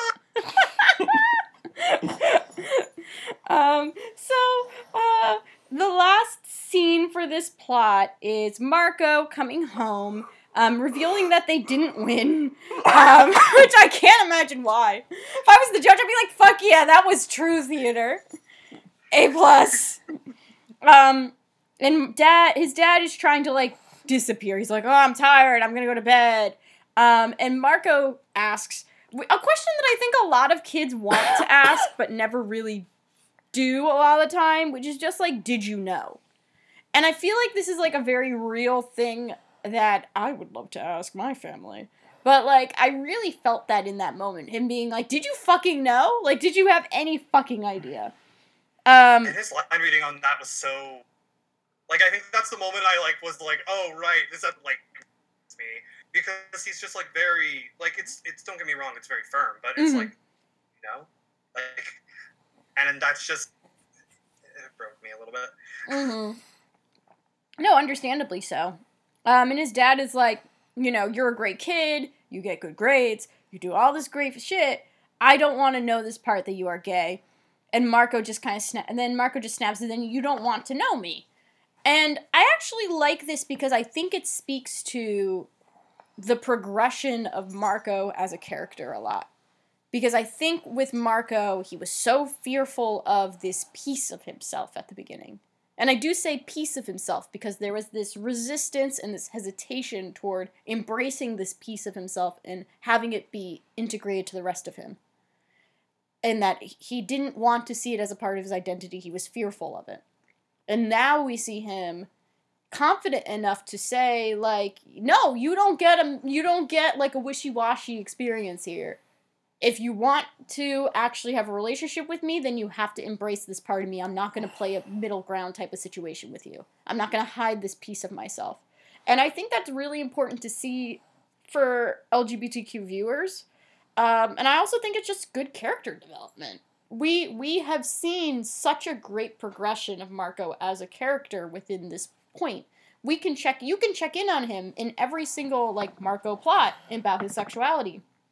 And they all resonate in different ways because they're all different stages of someone's sexuality and their uh you know their acceptance of themselves and it's really nice to see him be able and confident enough to say that and i think that speaks to how much personal growth he's really done Mm. and it's it hurts but it does it, it's nice to see how far his character has come because he he's had a characterization he's had like actually a very good arc in a in a world where some characters have gotten kind of wonky and back on track but like his has been like a pretty good clean arc in many ways which i really like Yeah. um, and his mom tries to reassure him and is like, you know, one day he'll accept you, but Marco is just pissed off. Yeah. And as he should be. Yeah. It, what a what a place. I mean, for the episode to end, which I know it has to end on the A plot, right? But like, right. just like him sitting there with like his rage. Um, yeah.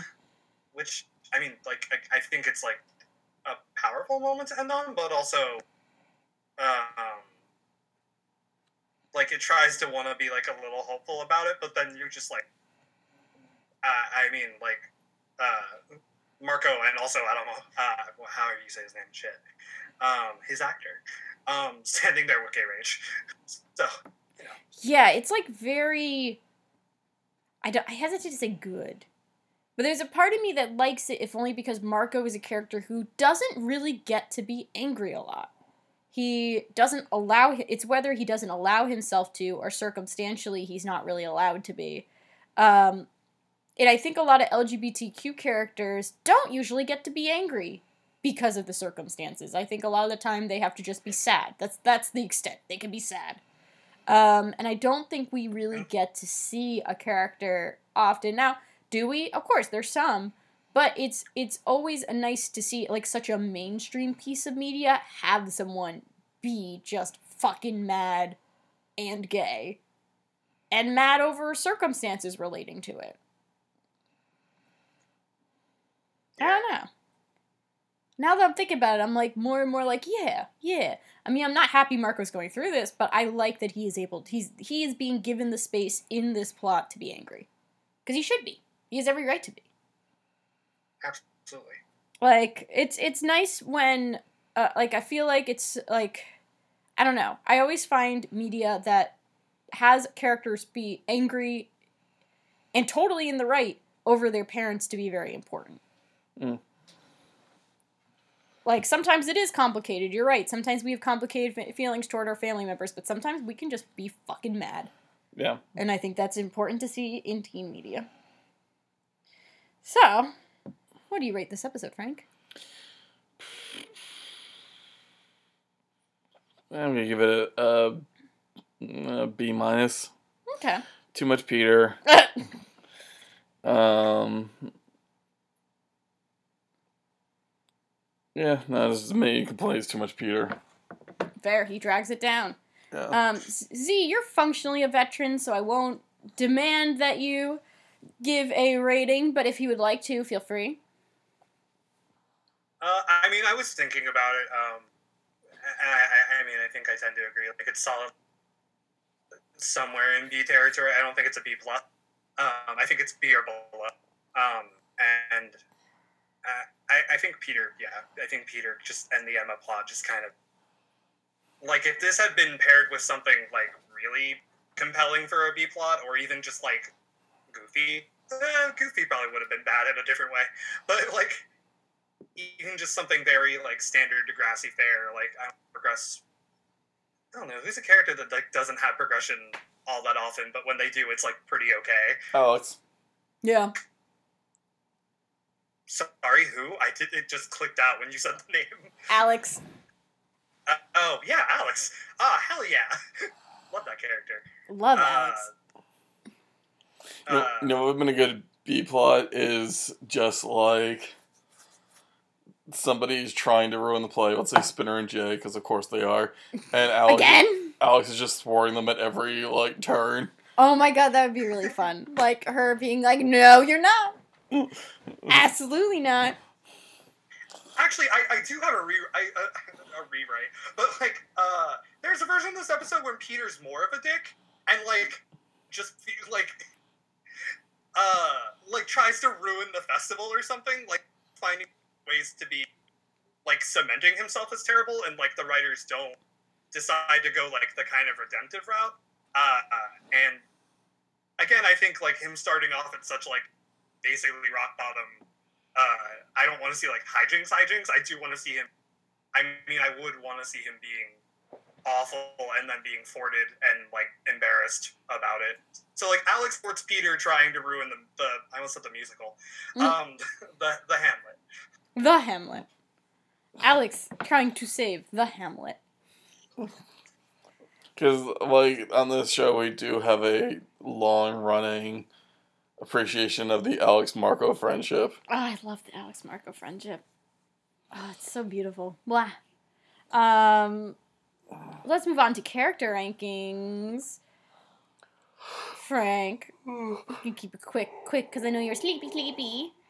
I'm sorry, I know I fell asleep for portion of the episode. It's okay. Um, uh, Emma is just cascading downward so quickly. It's- it's- Um, Paige was trying to be a supportive friend, I feel like, in this episode. Craig for fucking getting ready to throw down, like, also bumping up a bunch of spots. Um, Manny for being a cinnamon roll, too pure for this world, gets to bump up a few spots. Um, Tim, I don't really have an opinion on just yet. Marco uh, will forever be a good boy. Uh, Mr. Del Rossi is just also on the same slip and slide as Peter and Emma.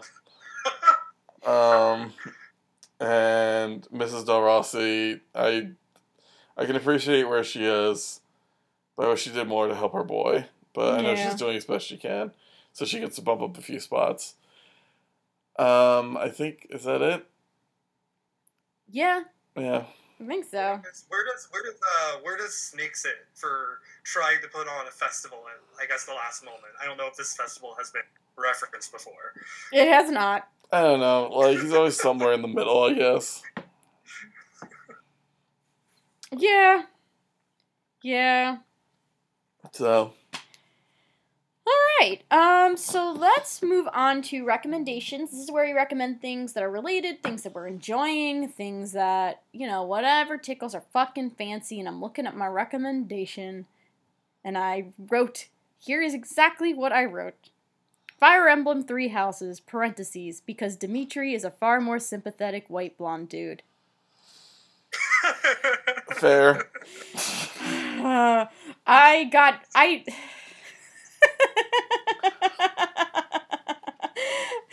Z is like, is Donnie always like this? Ah, yes, of course. um, my rationale was that um, I've recommended a bunch of LGBTQ stuff, especially with regards toward Marco, um, in the past. Um, I went with Three Houses because that's how much Peter irritated me. I'm like, think of something you do like, and it's like I Go to your happy place. Go to your happy place. My therapist is basically had Three Houses be my happy place. It's like, oh, you're in the red zone. Think about Fire Emblem. I was told this. I was like, okay, thank you. I'm glad I pay a lot of money for you every single week to tell me I am allowed to think about Fire Emblem when I'm upset. Um, so, um, I guess. I don't know. People say Azure Moon is like Hamlet, but it's been so long since I've read Hamlet, I couldn't even tell you if that is a true comparison. But uh, no. no, right? I Like, I, I- I can answer that question very firmly. right. Like, I see people say it, and I'm like, I've not read Hamlet in many a moon, and I feel like that is not correct, but I know a lot of people like saying that. Is that just like what people like to say about like a tortured royal dude who like everyone has died? Do they just say every story like that is Hamlet? Fucking isn't there that motorcycle show that's like Hamlet? Don't people say like Lion? No, Lion King is like Macbeth, apparently, right? Yeah. Whatever. Anyway, go play No, Three like- Houses. like What was that? I was just saying Lion King is Hamlet. Lion King is Hamlet. Yeah, sure. It's been so long. Anyway, go play Three Houses if you haven't yet. Doesn't matter, yeah. It literally doesn't matter. Um, I don't like Peter. I do like Dimitri. End of my recommendation. Z, do you have anything to recommend? I would say now, like the thing is now I'm like, ooh, should in like the the LGBTQ wheelhouse, or should I just like try to that like I like um um hmm. I'm like looking at my bookshelf like I, that's what I do. I do that a lot. Um, uh, I will say, um, I. If you are the type to want to see characters who have maybe shitty family situations and then uh, related vis-a-vis to their sexuality and other, um, and to see them like overcome that, um, the Raven cycle uh, is pretty good. Mm, mhm. Um, I'm like halfway through it, um, and I recently got a kick in the butt to finish it because, I mean, like I read fast. I should be able to like read a book, uh, uh, you know, more than once a year. Um, um, I like Adam, uh, who is that character that I'm referring to. Uh, Mhm. That's kind of a spoiler, but it's also like five years old now, so whatever. Fair enough. Um, yeah, and there's also like uh, there's series coming that's like kind of gay too. I think. Um, yeah, I don't think I have anything else that is more appropriate. Um, if you like dumb blondes, um, not that uh, Dimitri's kind of dumb. I love him, but you know. He's he he his his intelligence only goes in certain areas. Yeah, no, okay, he's he's just like uh on the like IQ IQ, but like on the, the chart is just kind of like a star. He's like he's picture of the trying. He's trying. His his brain is like clam chowder, and you know we just got to support him. Um, if you like really dumb blonde, like really dumb blondes, uh, I don't know. Go Persona Five: The Royal comes out at the end of this month, and I hear the the this devious homophobic bits. So Frank's I mean, the ex, huh? Frank is like dancing. He was like standing and dancing when you recommended that. Wait, what, what did you say about it being homophobic? Oh, it my mic just got flippy. So what just happened? I know, like I'm not, I'm not trying to argue against it being homophobic because I'm Atlus fucks up a bunch, but like I'm just, what did you say? Stuff about it makes it homophobic. Oh, uh, I mean, there's just like the it's by and large not. I will say. Um, Okay. it's just that there was like fan backlash against uh the like very very stereotypical like queer dudes that show up and like flirt with uh and Steve on because I like Ryuji's like 16 and they're like Yeah. 40 or something. Um I, I mean playing through it I was kind of I mean the the original game eh, you know, that sucks, but like I mean Persona 5 is still probably one of my favorite uh games. And very I mean like I have like the Royal pre ordered or whatever, so Yeah. you know, A- Atlus just remake Persona 2. It was very gay, and that was great.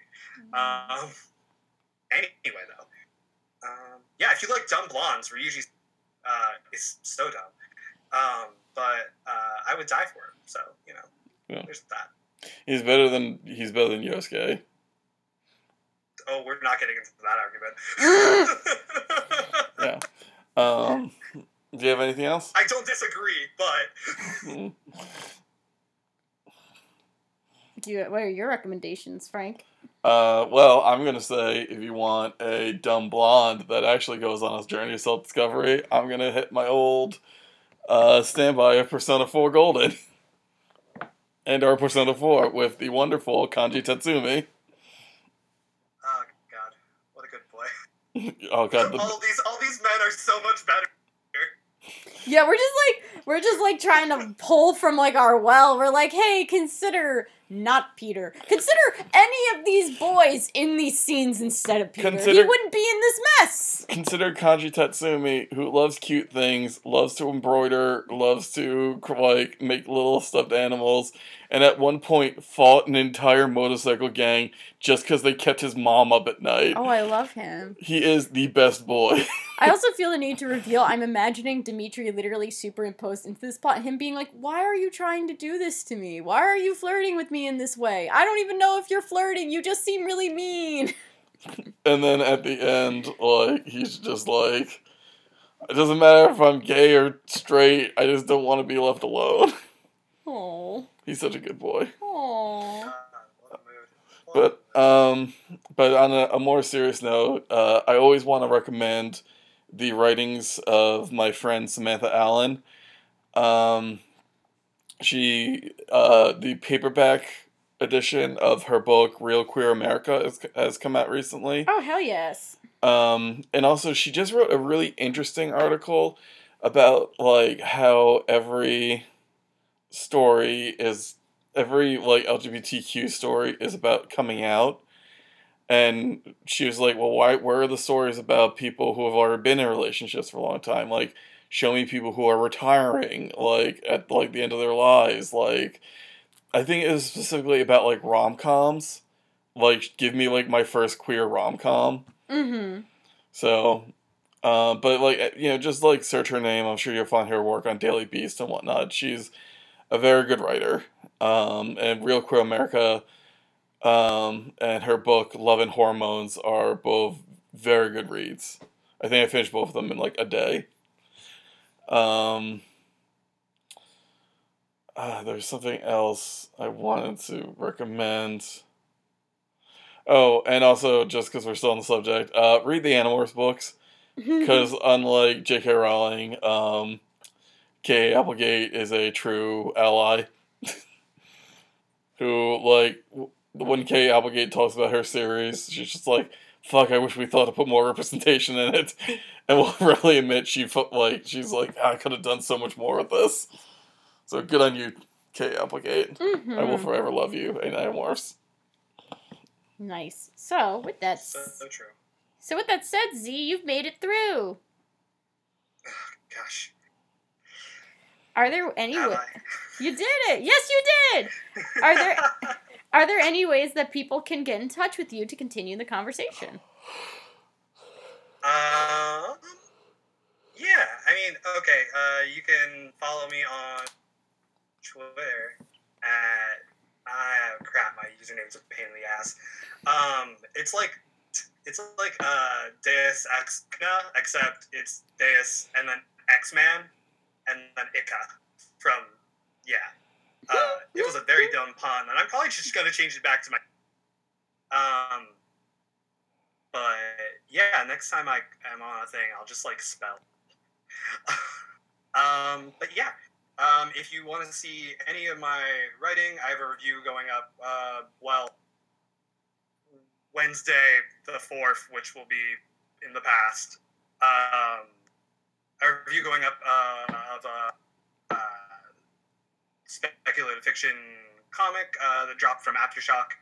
Um, I reviewed Wolverine number one back when it came out a couple weeks ago, um, and I'm looking to do uh, a series talking about uh, Hulkling, who's a a shapeshifting character who's about to try to destroy the Earth, but he probably has a decent reason for it because he's a good kid.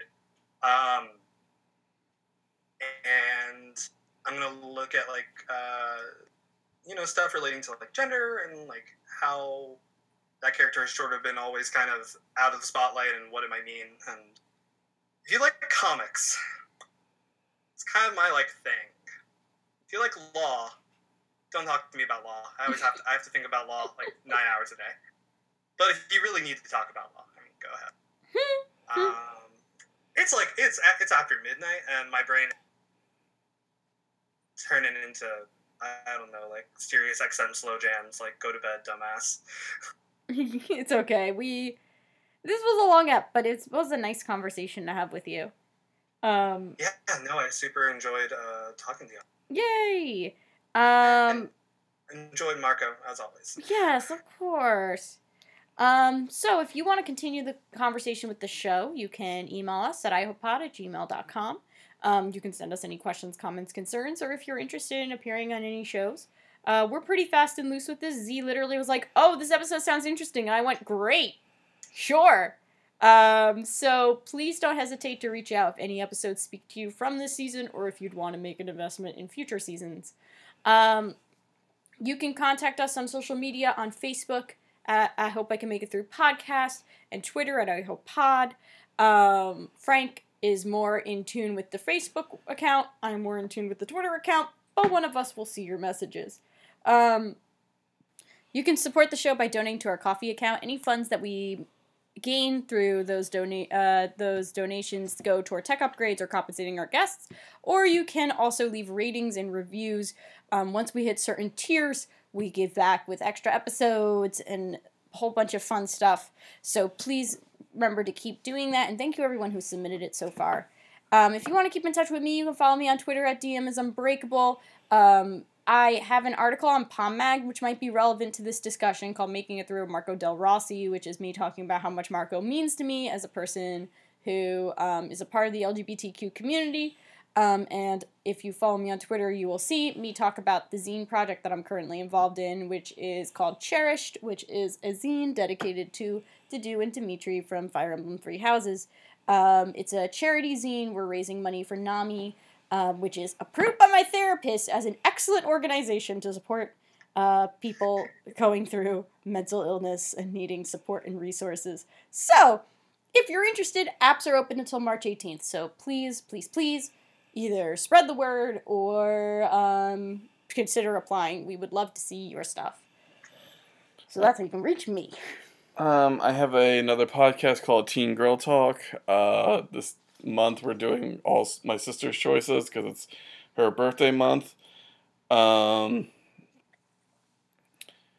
uh, I do other stuff. The links are in the description. I'm sorry, it's very late. I'm very tired. It's true. Frank's gonna turn to a pumpkin soon. Um, that being said, though, we hope we can keep making it through and that you're gonna be there with us. See you next week. Later. Bye.